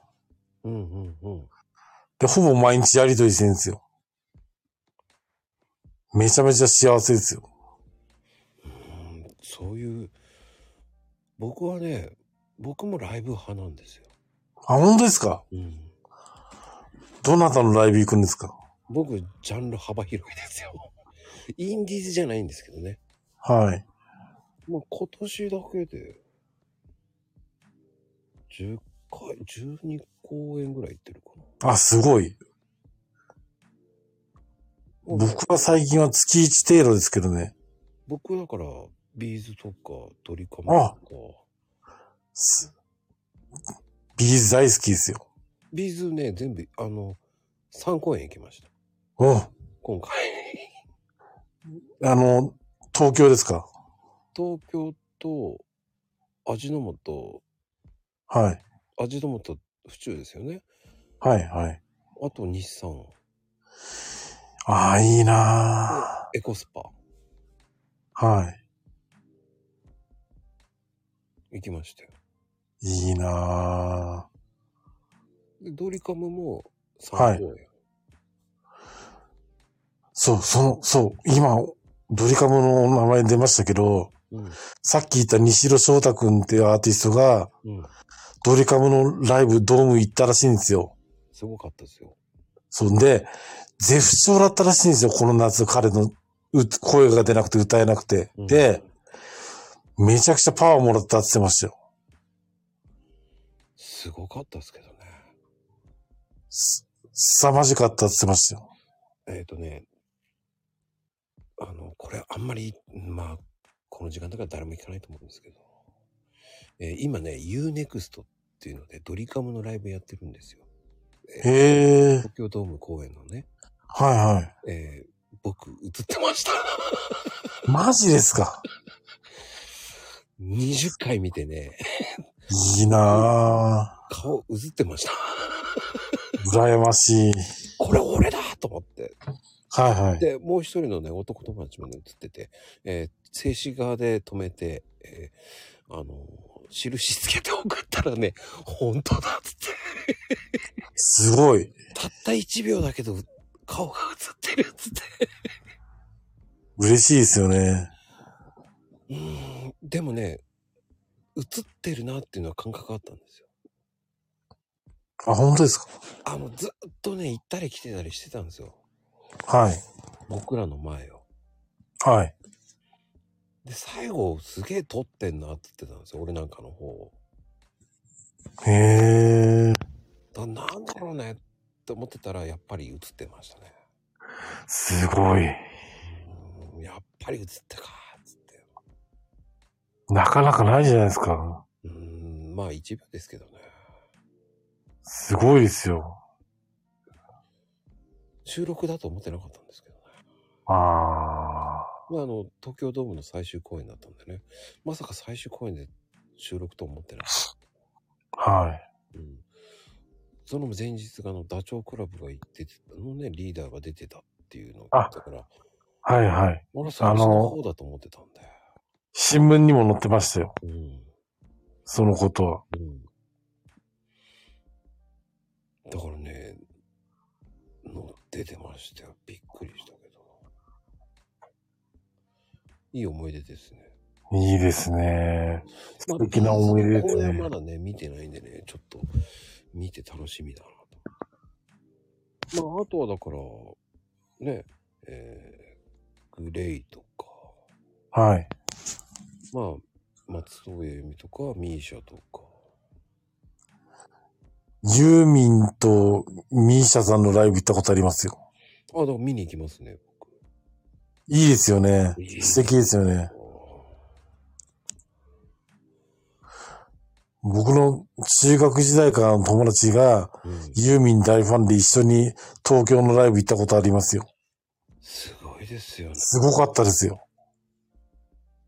で、ミーシャさんのライブは、あの、高校の同級生の友達と、あのーたまたまあの、大宮で遊んでたんですよね。早起きして出かけて。うんうんうん。で、電車で出かけて。それで、なんか、なんでかわかんないけど、あの、チケットが余ってたらしいんですよ。うん。その、その、大宮ソニックシティの、この、あーじゃない、ごめんなさい。スーパー、埼玉スーパーアリーナのチケットが。はいはい。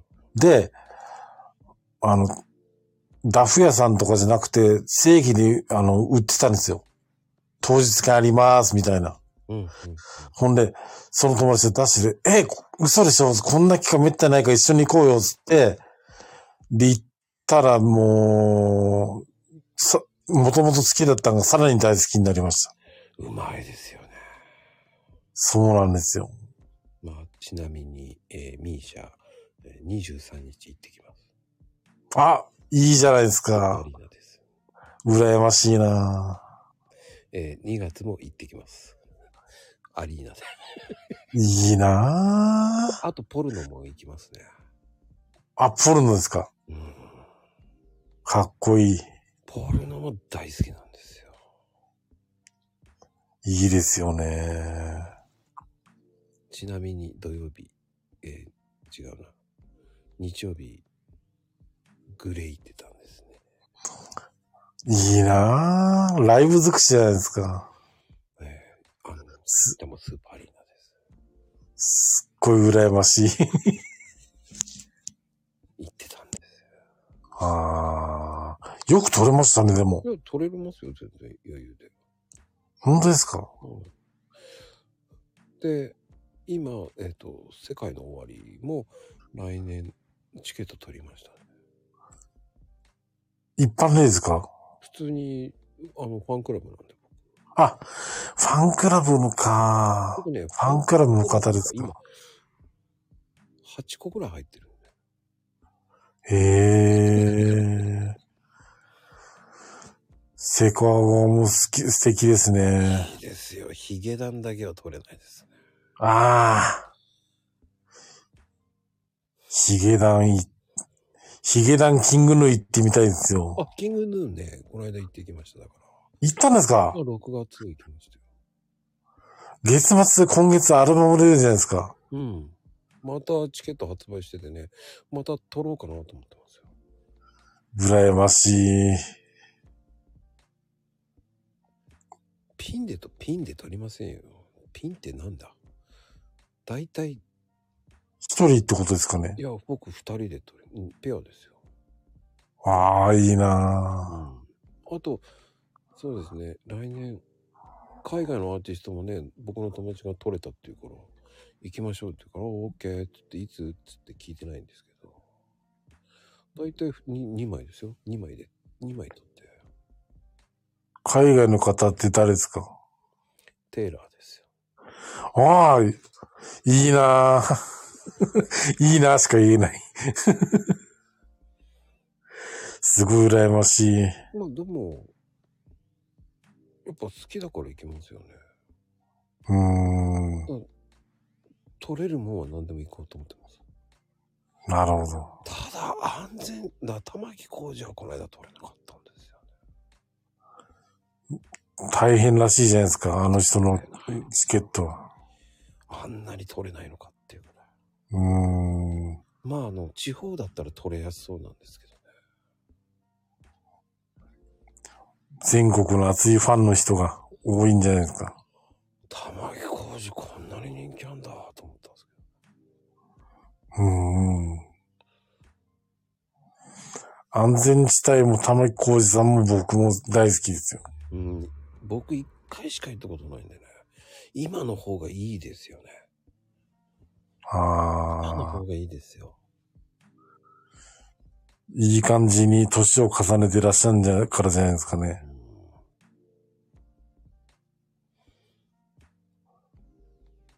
安全地帯。ああ、そうなんだ。えー、玉木こ、今の玉木工事の方がいいですよね。うんうんうん。いい渋さが出てますよね。ああ。大げさですけどね。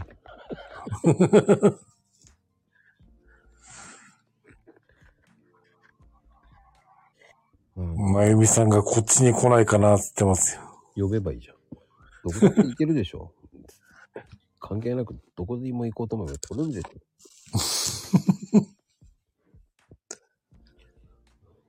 取ろうと思えば取れるでしょ、なんでうんうん。も。死ぬ気ないからね。取れるんですよ。 福岡でも遠いと思ったらダメなのよ。あ、福岡友達に会いに行ったことありますよ。うんうんうん。いいですね、それも。あのー、清木は俊介って方ご、知ってご存知ですかえ、誰だろう、それ。元エグザイル初代ボーカルの。ああ、はいはいはいはい。彼のライブイベントで知り合った人が、で、仲良くなった人が福岡の方で、うんうんうん。で、あのー遊び行ったことあるんですよ。夏休み。で、すごいね。あのー僕漫画もアニメも大好きなんですけど、今も連載中のクッキングパパの作者の方の、あの、サイン会があるってんで、で、その、あの方はあの、ふ福岡の方なんですよ。へえ。で、あ、んその仲良くなった方に、ちあの、いろいろ教えてもらって、い一緒に行ったことあるんですよ。うーん。めちゃくちゃ素敵な方でしたよ。ちょっとお話ししたんですけど。作者の方は、やっぱうり。ーん。すごいな。全巻、あの、もう、本集めましたもん、コミック。帰ってきてから。いいですね。連載中の、あのーお話も毎回チェックしてますよ。すごいな。クッキングパパ。あとあの、宇宙兄弟も大好きで。ああ、宇宙兄弟ね。そう。で、あの、X の方にも投稿したんですけど、そしたらあの、公式の方が見つけてくださって、いいにしてくれたんですよ。えー、で毎回なんですよ。すごいな。だからみんな見てらっしゃるんですね。いろいろと。うん見てますよ。で、今日あの、偶然、どなたかの、あのー X か投稿か忘れたんですけど、あの、俳優の瀬戸康史さんって方の、関連する投稿があったんですよ。あの、子供が泣いてしょうが、電車かなんかで泣いてしょうがなかったんだけど、うんうんうんうん。あの方があの、唇に指を当ててシーってやってる、う、梅酒の看板かなんかを見たらしくて、うんうんうん。で、子供に、あお子さんに、お兄さんがシーってやってるから泣き止まなきゃダメよみたいに言ったら、ピタって静かになったらしいんですよ。で、そのことを投稿したら、ご本人が見てらっしゃったらしくて、で、うんありがとうございますって書いてあったんですよ。それはそれですごいですね。で、それプラスその、あの、瀬戸康史さんのファンの方が、あのー引用しして、その方にメッセージ読めるようにしてやったんですよ。えそういう素敵なこともあるんだなと思って。ー、うん。いいことですね。そうなんですよ。すげえな。すごい素敵な方だなと思って。僕フォローさせてもらったんですけど、さらに好きになりましたよ。それはね、余計そうなりますよね。そうなんですよ。人間性も素晴らしいなと思って、本当に。うん。すごいな。あと音楽でも何でも人間性とか生き様とかって出ますもんね。第一線で活躍していらっしゃる方って。うん。余裕がありますよね。そうなんですよ。絶対そう思うし。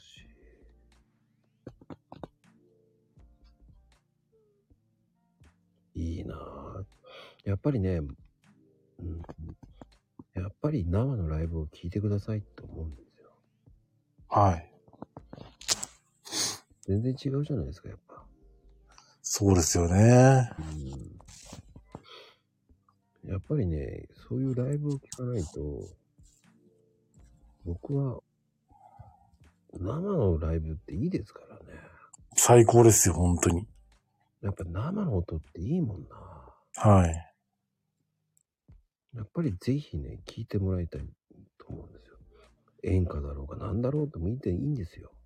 そうですよね。まずライブを聞くっていうのが大事だと思うんです。はい。ライブ最高ですよ。最高ですよ。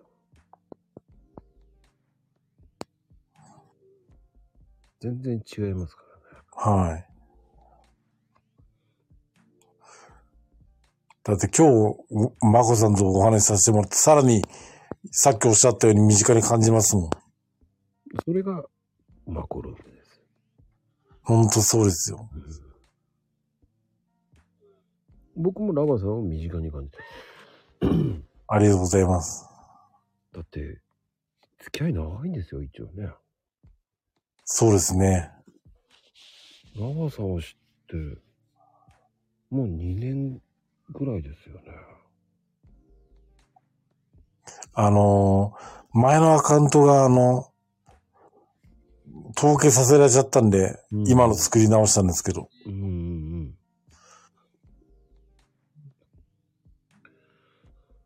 うん。ねえ、で、すごい。途切れちゃった方も何人かいて、それがちょっと心残りなんですけどね。まあ仕方ないなと思ってるんですけど。復活はしないんですか、やっぱり。ダメですよ、何やっても、あの、なんだろう、あの、機種変更をしたんですよ、実は。この、今使ってる前の携帯がダメになったんで。うんうん。で、その時あの、電話番号変えなきゃいけなくなって、で、電話番号登録してあるから、電話番号変えてなければ、あの、凍結解除で使えたらしいんですけど、ああ。そうなんですよ。それで、ああ、電話番号変えなきゃよかったなって思ったんですよね。ああ、そういうこともあるんですね。そうなんですよ。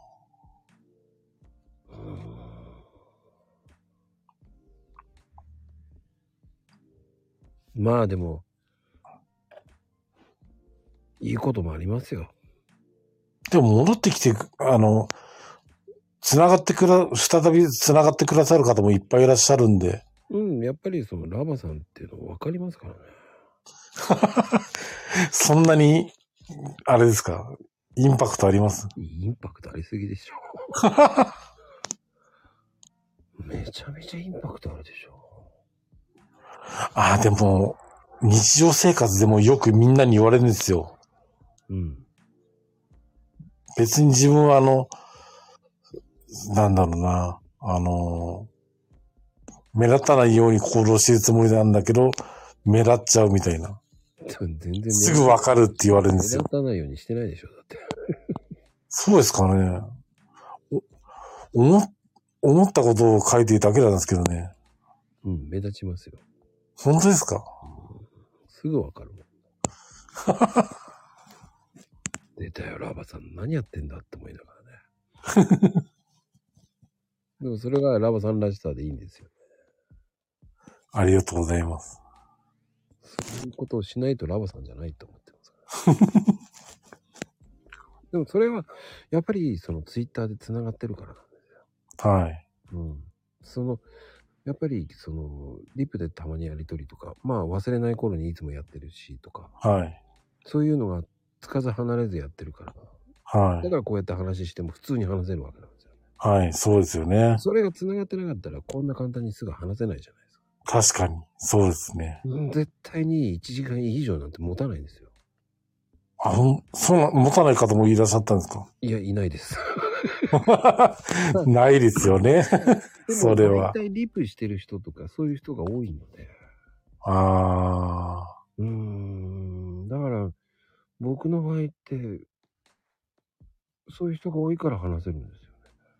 あ、うん。だって、こうやって、まあね、スタイフの方との初めて初登場とかじゃないから、はい。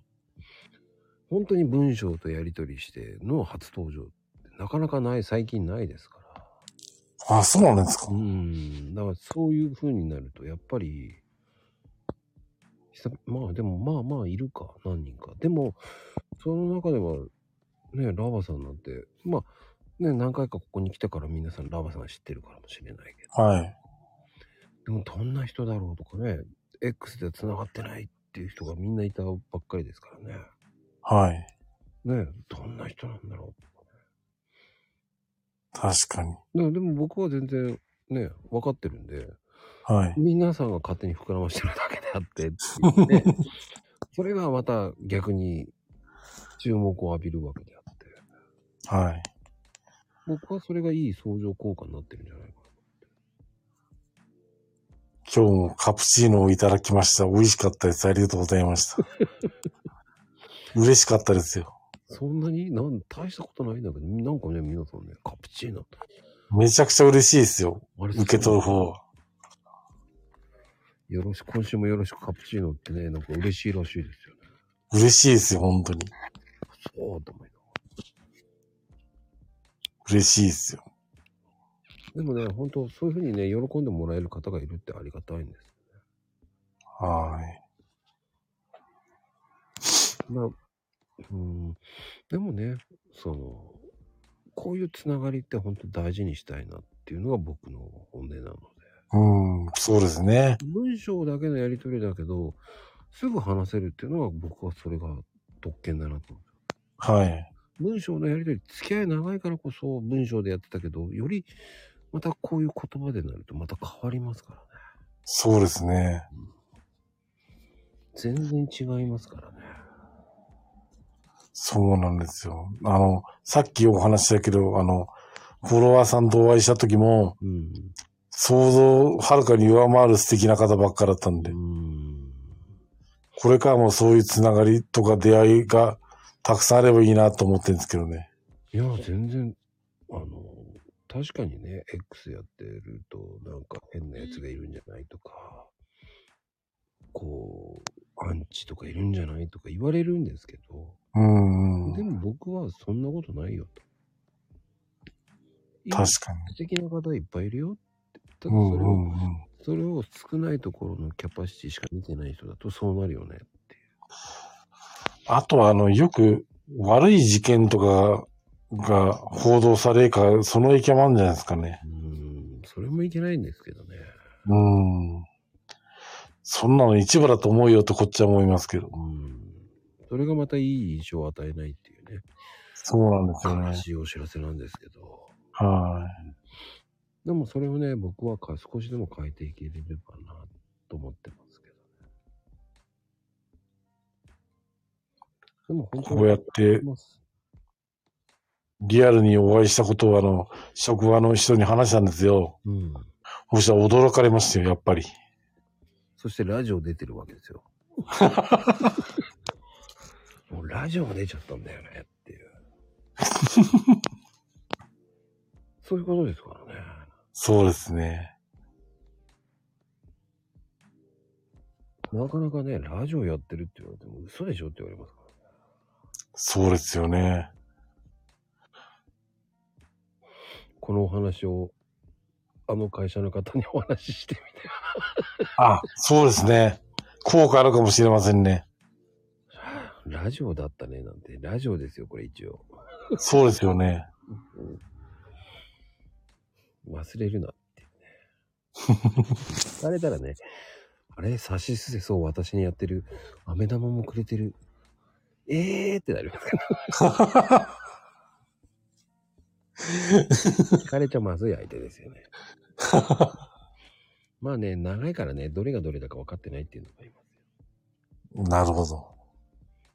うん、でもそういうもんでいいと思うんですよ。で、こうやって繋がって、こう、輪が広がっていく。僕はもうこっちの方の人たちの方が大事にしたいですもんね。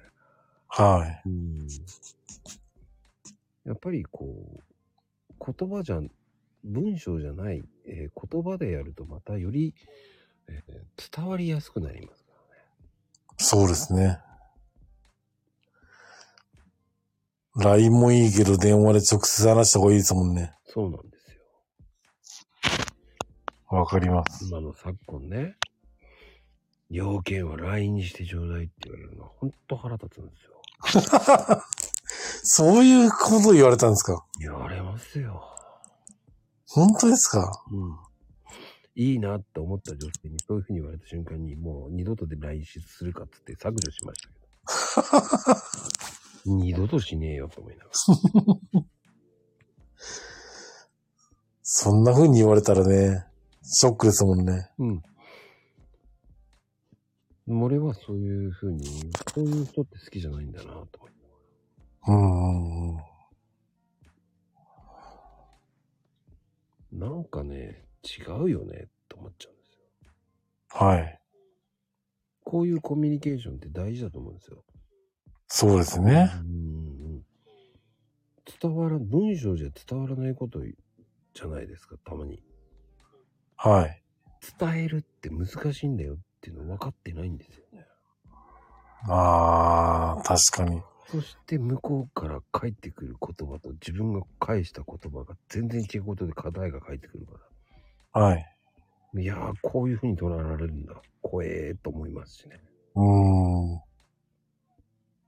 逆にツイッターの人たちはこういうもんだ、こういう風になってるっていうのが分かってるから、その感覚で LINE やっちゃうとダメですよ。まあ、そこがやっぱり難しいですね。文字だけだと確かに誤解されますね。そうなんですよ。うんうん。ねラジオだとまた違いますしね。全然違います。うん持つ印象がまた変わります。はい。ねそう思いますよ。そしてその声を聞いたらより身近に感じますからね。そうですね。うん本当に、なんか、今日は深いな。頑固親父、い いな。俺はでも頑固親父って好きです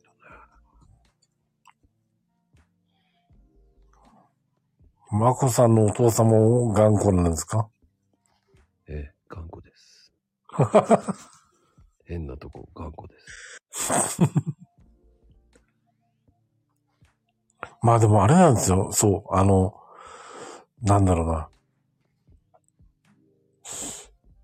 意外とでも、そういう父親でもあの、きれ、綺麗なお花を飾ったりとかが好きみたいで、あちこちに飾ってんですよ。もういいことじゃないですか。で、な、なんでかっていうと、うちの母親が、んあの、めちゃくちゃお花が大好きだからだと思うんですよね。うんうんうん。だからい、いそれをよ、いだから喜ばせようと思ってやってると思うんですよね。だからそういうとこはすごい素敵だなと思うんですけど。うんうんうんうん。そういうところいいですね。そうなんですよ。あとはあの、なんだかんだ言っても自分を育ててくれたし、ここまで。すごい感謝してます。とってもいいんじゃないですか、それって。そうなんですよ。うんなかなかね、そういうことできないですから。はい。で、うんあれなんですよ、あの、今の環境でまた生まれ変われると、人間に生まれ変われるとしたら、今の環境でまた人生を送りたいなと思ってね。うんうんうんうんうん。ええすごい辛いこととかもいろいろあったけど、でもなんだろう。今すごい幸せだから、今の家族と一緒に人生を、毎日を楽しく過ごせたらなと思うんですよね。うんうんうん。友達とかもそうだし、で、こうして出会ったマコさんたちとも出なきゃ繋がれないと思うし。うんうんうん日本人で埼玉県民じゃなかったらこういうつながりもなかったと思うんですよね。埼玉県人だったんですね。そうですよ。あれご覧になってないですか埼玉県民ってしょっちゅう書いてますよ。いや、その、一応ラジオなんで、一応言っとかないああ、ごめんなさい。 余計なこと言っちゃったから。いいんです、いいんです。それをね、見てない人もいるんでね。あ、大丈夫ですかあ、ちょっとごめんなさい。ねえ、面白いなぁ。飛んで埼玉ね。あーすいません。確かに、飛んで埼玉ね。飛んじゃった埼玉ですよね。今度、し、し、なんだっけ、第2弾ができるんですよね。飛んで埼玉。今週の木曜日です。さすが詳しいな。あの、時々、あガクトさんと二階堂ふみちゃんが、あのー告知してるんで、いろんな番組で。うん、うん。それもあるし、あと、この間の土曜日に、一作目があの、テレビに流れたんですよ。うん。はい、はい。そんで、こ、その時にも二人が出て言ってたんで、パッチリ覚えてます。へえ。そうなんですよ。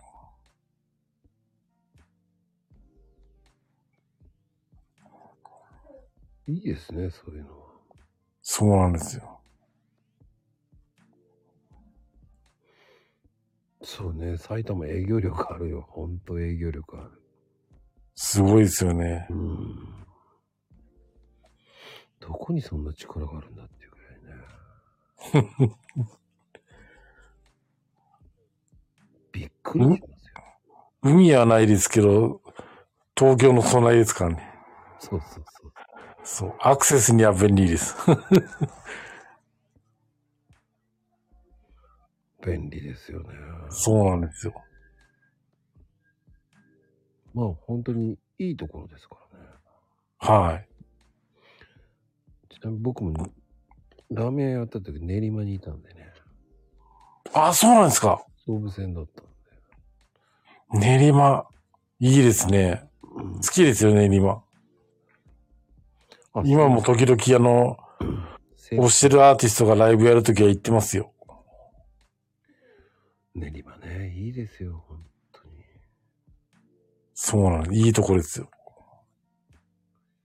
でもラーメンは何系を食べに行くんですかよく。うちはみんな味噌が好きですね。あと、中華そばです。昔ながらの。そうです。いいですね。なんだかんだ言って最終的にはね、あの、普通の中華そばに戻るんですよ。そうですよね。うん。そう。でもさっき話したあの友達が、福岡の人がい、の一人が福岡にいて、うん、で、美味しいとこ連れてったくれたんですけど、すっごい最高でした、豚骨も。うまいですよね。美味しかったですよ。確かにいいよな。そういうこととかもあって、あの、日本国内全国、全部くまなく旅したくなったんですよね。うんうんうん。で、さっき話した、あの、話、最初、話したあの、 ごめんなさい、えっ、と、清木場俊介さんのライブ行った時も、ツアーで京都とかも行っちゃいましたもん。うーん。真冬だったんですけど。で、その足で熊本も行ったし、長崎、福岡、で、大阪行って帰ってきたんですよ。うーん。あと、あ、神戸も行きました。いいですね。で、すっごい、 みんな親切で優しい人ばっかだったんで、ありがたかったですよ。うんだか。らそういうお世話になったこと、ご恩もあるからまた再び旅したいなと思うんですよね。うんうんまあその時は一人旅だったんですけど、また一人旅もいいし、誰か友達とかと行くともいいなと思ってて。うん。あの、一人旅もいいですよ。そう、さ最高でした。捨てたもん、最初不安でしたけど。捨てたもんじゃねえっすよ。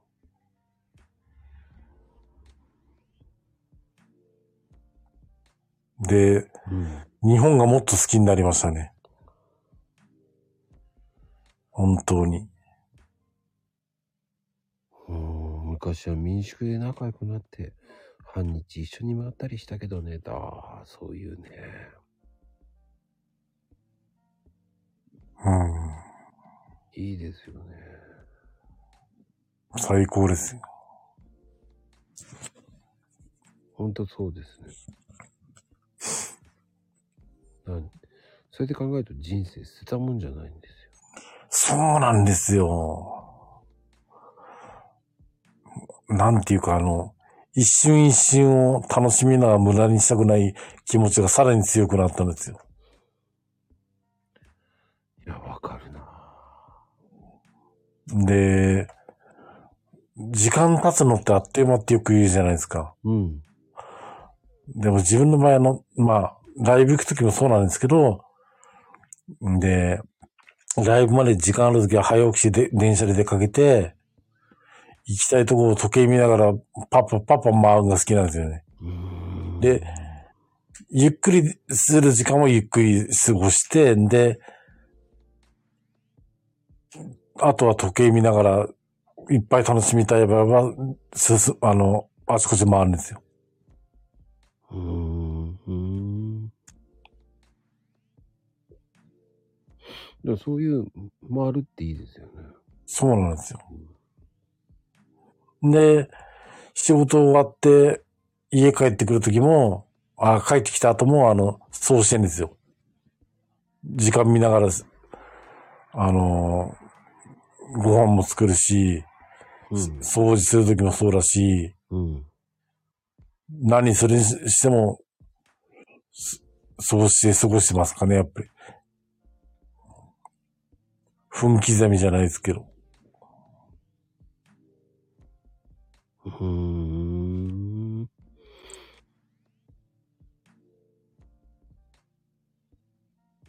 まあ人と友達と会ってる時とか、あんま時間気にしないようにしてて。一人で過ごす場合、一人で過ごすっていうかなんていうか、まあ基本はす、そうに時間に余裕を持ちたいからそう過ごしてますね。うん。うん。はそういうのい。大で事仕事、仕事の時は思いっきり集中してるからもう時間経つなあっという間だし。うん。って感覚ですかね。自分としては。でもで、、あと仕事場の雰囲気がすごくいいんでう、ん。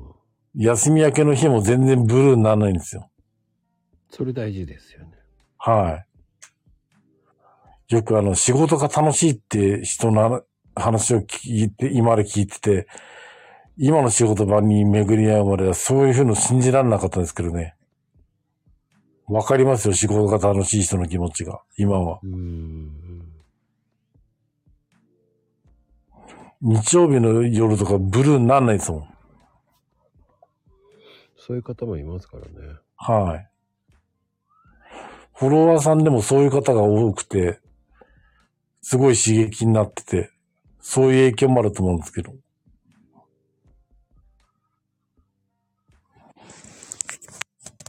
だから仕事が嫌だとか、辛いとかあんま感じないですね。うん。全然憂鬱にならないですね。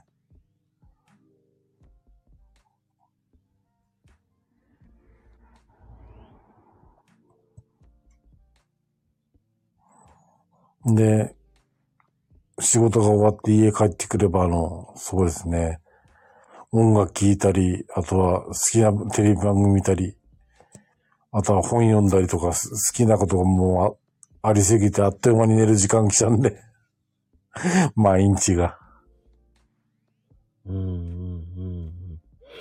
でもその方が一日が早いですよね。あっという間です、本当にうん。一週間早いですよ、本当に。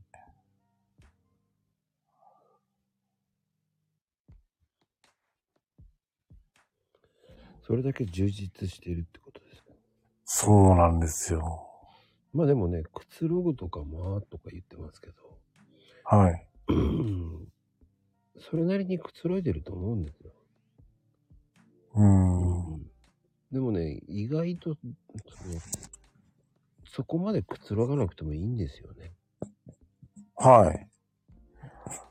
全然あの、休みの日アクティブに動いて、もう、休みは激辛くないですもうん、僕もそう思います。ん。うん。でもね、くつろぐっていうふうに言うけど、うん、僕もあんまりくつろぐってことしないなぁ寝るときが一番楽しいかなと思っちゃいます。ああ、確かに。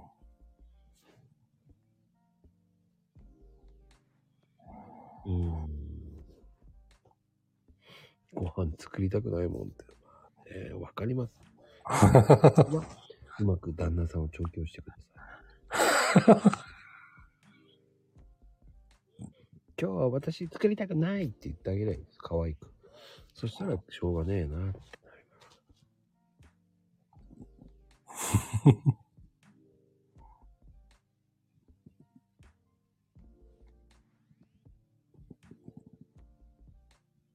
でも、うちもありますよ、そういうの。あの、うちの母親がご飯作るの手伝ってって、父親に言うと、いや、一緒に作ったりしてますもん。なんだかんだ言って。うん、うん、うん。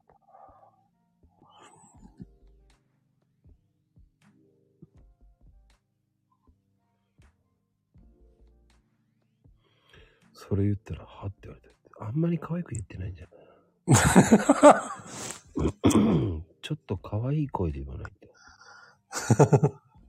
かすれた声じゃダメよね。今日は作りたくねえなぁ、なんて言って。絶対、何言ってんだってなります。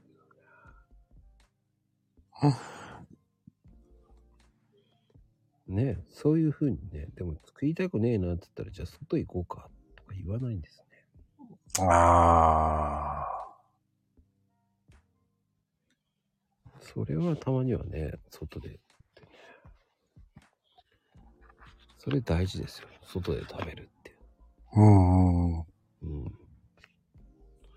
外食、まずない。まあ、まずないじゃなくて、たまには、そういうの食べたいって、にゃんって言えばいいんだよ。にゃんって。食べたい、にゃんって。にゃん。そう、こ外に食べに行こう、にゃんって言ってください。えそしたら、なるほ ど。そしたらなんか言われますよ。はって言われるかもしれませんけど。そしたら、 ひって言ってやってください。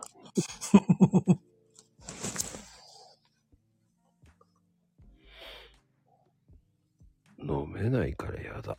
文句言うなって。 我慢しろ、それぐらいっつって。で、帰ってきたら、帰ってきたら死ぬほど飲ましてやるっつって言ったらいいんだ。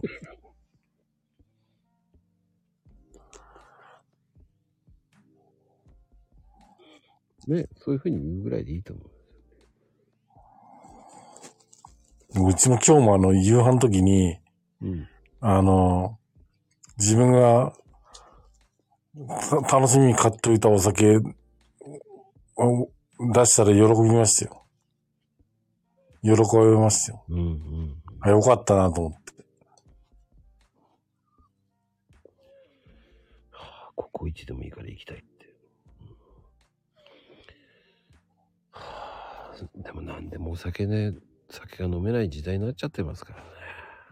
あ何でもいいから連れて行けって言って、ストライキするわよって言えばいいんです。ー。マコさんは晩酌するんですか僕ね、お酒飲めないんですよ。あ、本当ですかうん。うーん、意外ですね。うん、飲むなら、酒飲みたいと思わないんですよね。ビールもワインも何もダメなんですかうん、全然飲みたいと思う。へえ。そういうの飲むんだったら、美味しいもん食ってた方がいいと思っちゃう。うんうん。でも、わかります僕も、ご飯だけの付き合いもできるし、飲む付き合いも OK だし、人によってそれぞれ合わせも好きだし、特にこだわらないですけどね。あの、なんでかっていうと、その、腹いっぱいになっちゃうじゃないですか。はい。お酒飲むと。はい。美味しいもの食えないのはもったいない感じがすある。なんか嫌じゃないですか。ー。はい。酒に、酒代って高くないですかうんうん。なんか高いから腹立つんですよね。2、3杯飲んだらもうにつまみ2分、2品ぐらい頼めるじゃないですか。確かに。うんうん。って考えるとね。あとね、やっぱりね、酔っ払いって好きじゃないんですよ。あー。腹立つのがね、次の日覚えてないっていうのが腹立つんですよ。私そんなことしてませんって言うんですよ。あー。あとね、えー昔ね、すっげえ飲む女の子がいて、はい。で、まあいいよ。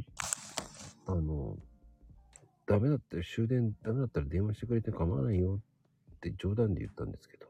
はい。まあ3回に1回いいかなと思ったんですけど。1週間に3回ぐらいね、酔っ払ってね、帰れねえとかね何回か迎えに行きましたけどね。しかもね、帰りね、えー窓開けながらね、吐いてるんですよ。え。あこあ。の子はもうねえなと思いましそれは困りますね。た。うん。そこまでして何が楽しいんだよと思い。うーん。迎えに行ってる身にもなれよって言いそうになりますよね。確かに。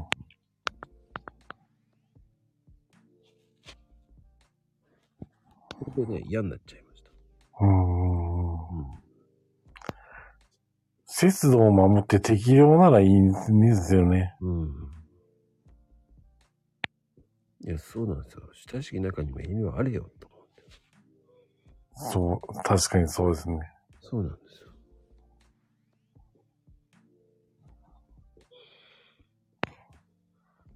そういうの大事だと思うんですよ。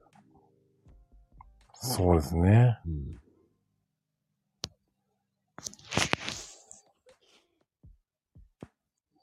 おろしちゃいなさいって言ってもういないよ。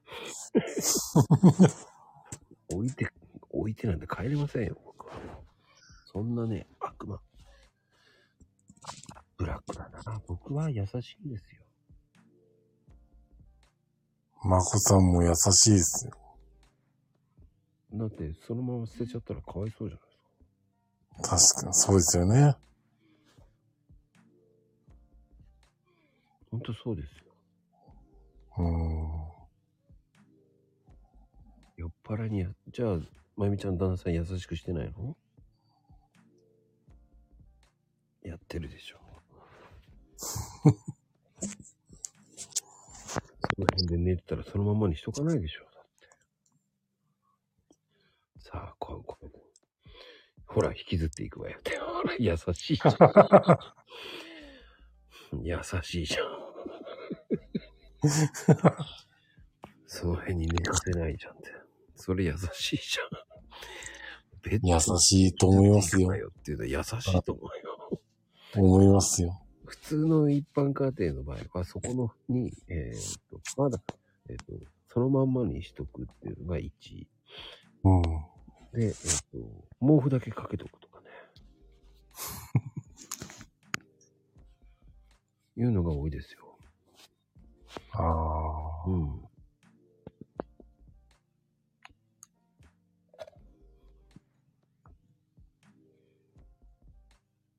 あって大変になるのね。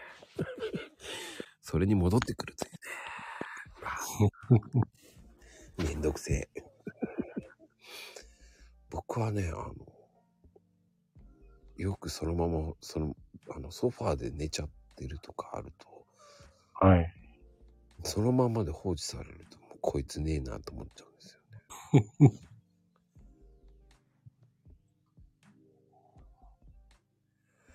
放置するのは気候が良い時よって。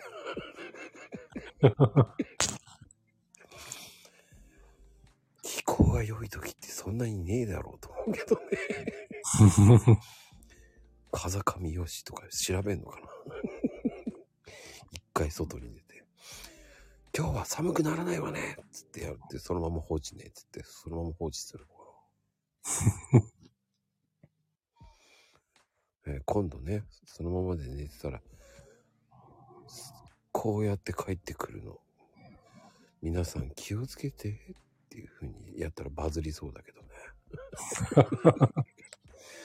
玄関の前で寝やがってっつってね。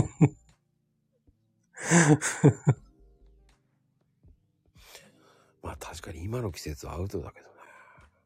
っていうか家まで帰ってきたならちゃんとベッドの上まで行けよと思うよね。うーん。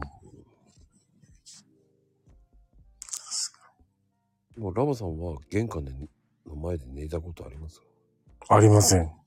そう、正気ですね。すごいね。ちゃんとお風呂行ってあったかくして寝ますよ。偉いな玄関で寝るまでね飲めるってすごいよああ、なある意味すごくないですかなんかすごいですね。うんあとのちょっとがいかないんでしょだって もう家帰ったってあの玄関開けた瞬間にもうラッキーと思うんでしょうねそうですね。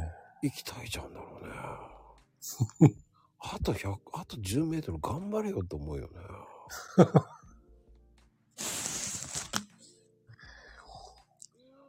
でもさ、とんでもない奥さんだったらさ、そこの玄関のとこに剣山でも置いてあったらアウトだよね。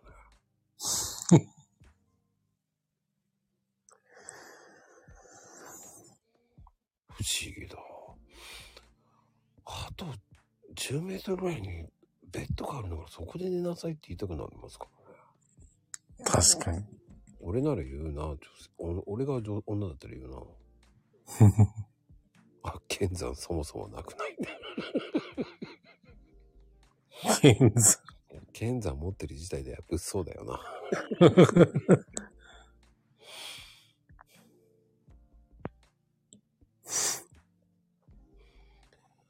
まあね。そうか、わざわざ買いに行くっていうのはなんかね。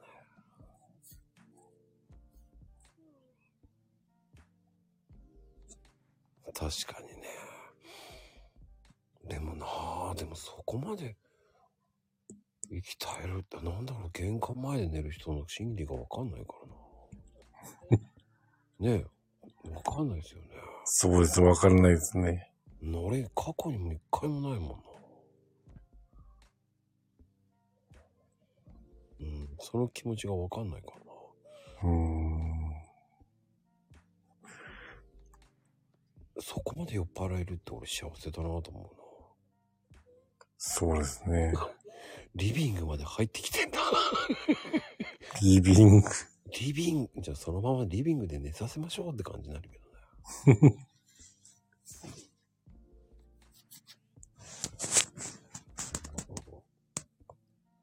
それさたら。それさ、あ、うんそれされたらか。うん。いやー、皆さんもね、飲みすぎてよくないですよ。ほんと。まあ、一杯くらいでやめるのが一番いいと思うんですけどね。はい。一杯のつもりが二杯、二杯のつもりが三杯にどんどん増えていくわけですからね。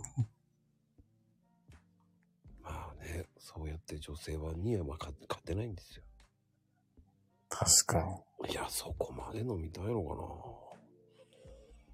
いやー、俺飲みたいと思わねえからな。男性陣は、えー耳が痛いからね、言えないんでしょう。これできないんでしょうね。多分、身に覚えがあるからだと思う。玄関前で息絶えたんでしょうね。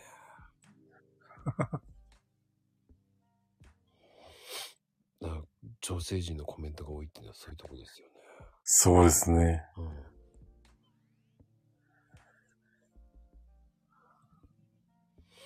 そこまで飲む前に会計気になってる。 でも今飲み放題っていうプランがあると、それがいけないんじゃないかな。時々行きますよね。元取ろうって思っちゃうじゃない。はい。元取れないのにと。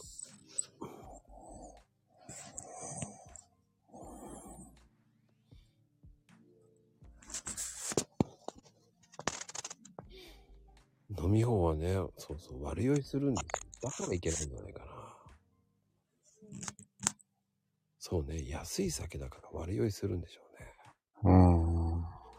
うーん。混ざり物っていうな。ま僕、居酒屋の時だって大五郎でしたもんね。あ。あ、そうなんですか。うん。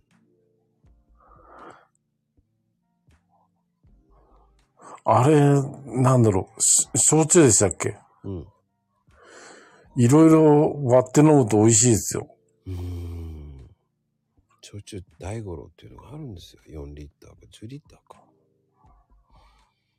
あのーオレンジジュースとか、ウーロンハイにしたりとか、お、美味しい、いろいろ、美味しいですよね。うん。楽しめるし。焼酎好きって急に言ってきたね。全然ね。あの、でも、唯一苦手なのが、あの、あれですね、あの、泡盛とかですね。こういいですね。お酒が苦手なんて、僕は女性が苦手です。あの、すぐ怒られますからね。しろよとか怒られますから。そうなんですか。そんなのわかるかいって言いたくなり ます。真面目なんでね。宮崎の、むむ宮崎の焼酎なら20度だからって。すいません。20度でも高いと思いますけどね。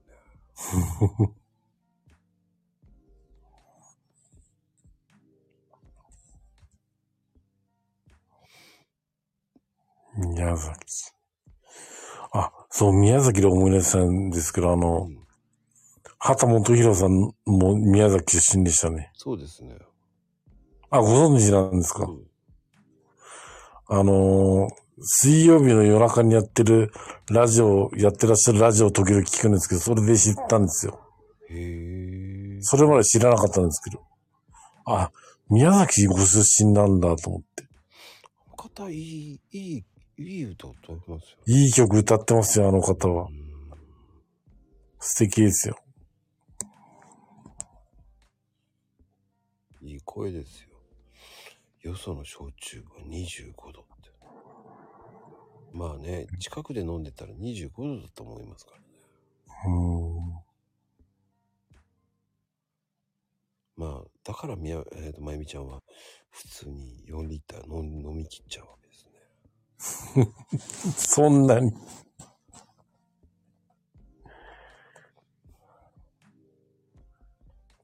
頭いなくななんないですよ。それ体質の問題じゃないか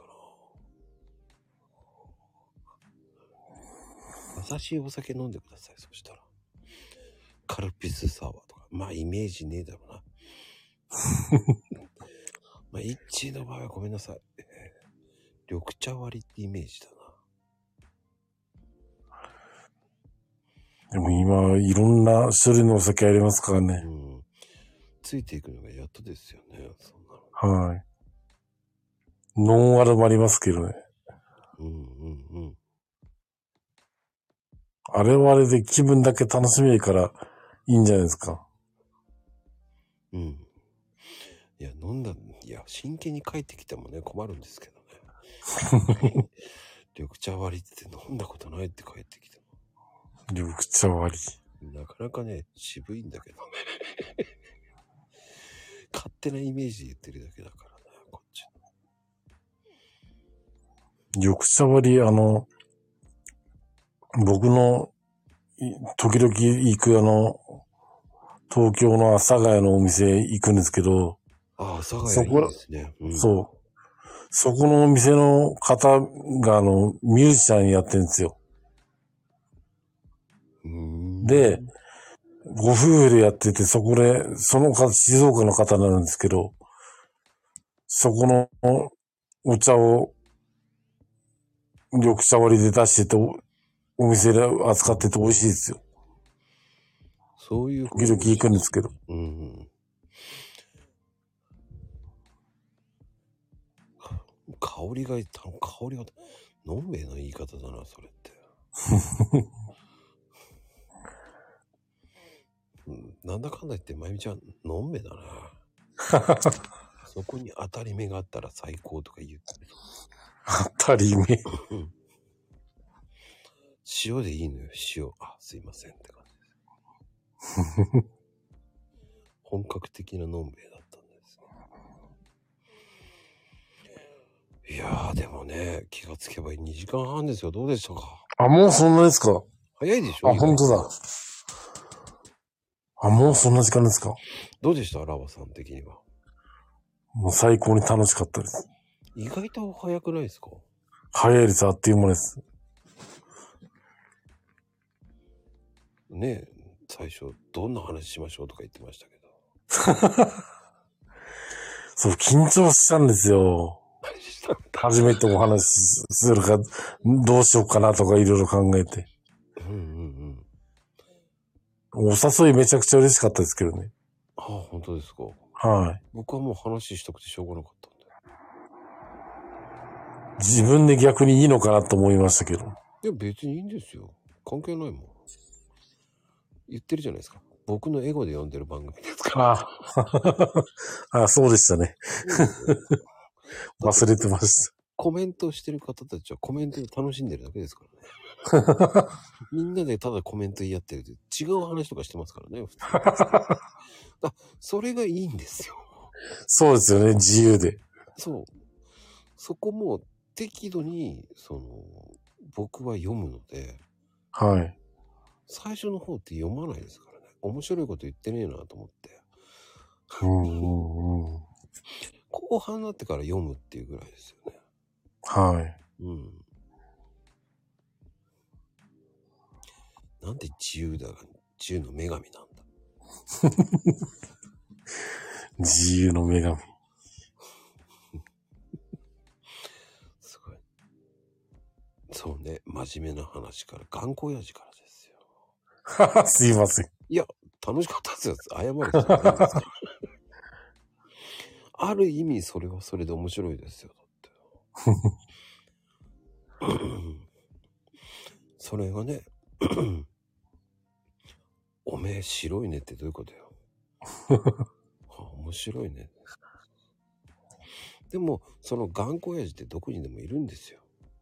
はい。それに皆さんがこの最初の方、こう照らし合わせて、はい。どう接していこうかなっていう、その楽しみがあると思いますよ。そうですね。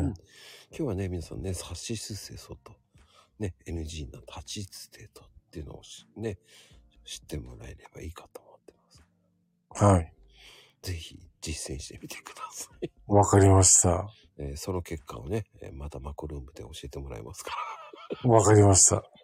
えー、差しすせそってたらばさんは、えー砂糖、醤油っていうのは面白かったですけどね、塩とか。すいません。いや、あれは。それしか知らな、料理のあれでしか知らなかったんですよ。あー別の意味だったんだと思って。かきくけこ、かきくけこ、こはないですよ。作ってください、一応 NG の立ちつてとっていうのはあるんですよ。有名なんですよ、それって。あさしすせそもそうですよ。あ。なるほど。うん。そうです。NG ですよ。かまあかかあれじゃん、あのうん、優しい目で見て接するよようと思いました。うん。そうするとまたね、緊張感があるかもしれない。はい。ぜひね。いいんですよ。高いものじゃないんですよ。それは緊張感がほぐれた時にあげるならいいんです。効果的なんですよ。だからまずはアメちゃんから入っていくっていうのがね。ランチタイムに、すアメちゃん差し入れします。それかなぜか棒の飴とかね。いやいやいやいや、普通の、あ、ミルクの王国でも、み、みんなに配ります。ああ、でもパイン飴も面白いね。あ、あれ美味しいですよね。美味しい。あの、ライオネスコーヒーキャンディーも好きで買いますよ、時々。ああ、わかる。あれもレスベストセラーですから。昔からやりますよね。あれ何年ぐらいなんですかね。何十年でしょうね。そう。不思議です。あとあの、チャオとかありますよね。うんうん。あれも好きですよ。子供の頃から食べてたんで。不思議ですね。あ僕はあの、ミルク飴が大好きなんですけどね。ミルクの王国バッチリじゃないですか。あれ大好きですね。最高ですよね。あれうまい。美味しいですよね。うんぜひ、ちょっと試してもらえれば。わかりました。ぜひ、結果を楽しみに。はいやランチタイムにまず実践してみます。いや、もう本当に。いやあと仕事中は優しい目で見ます。そうです、そうです。見てみてください。はい。変わると思います。わかりました。てなことでね、今日のゲスト、えーもうラバさんでした。ありがとうございました。いい、つたない話でしたが、聞いていただきありがとうございました。いや、何をおっしゃいますか。めちゃめちゃ楽しかったですよ。もっと話したいこといっぱいあるんで、また別の内容でもお話できたと思うんで、また呼んでください、ぜひ。何言ってんの呼ぶでしょ。はい。てなことで、おやすみカプチーノです。おやすみなさい。ありがとうございました。はバイ石油。ーい。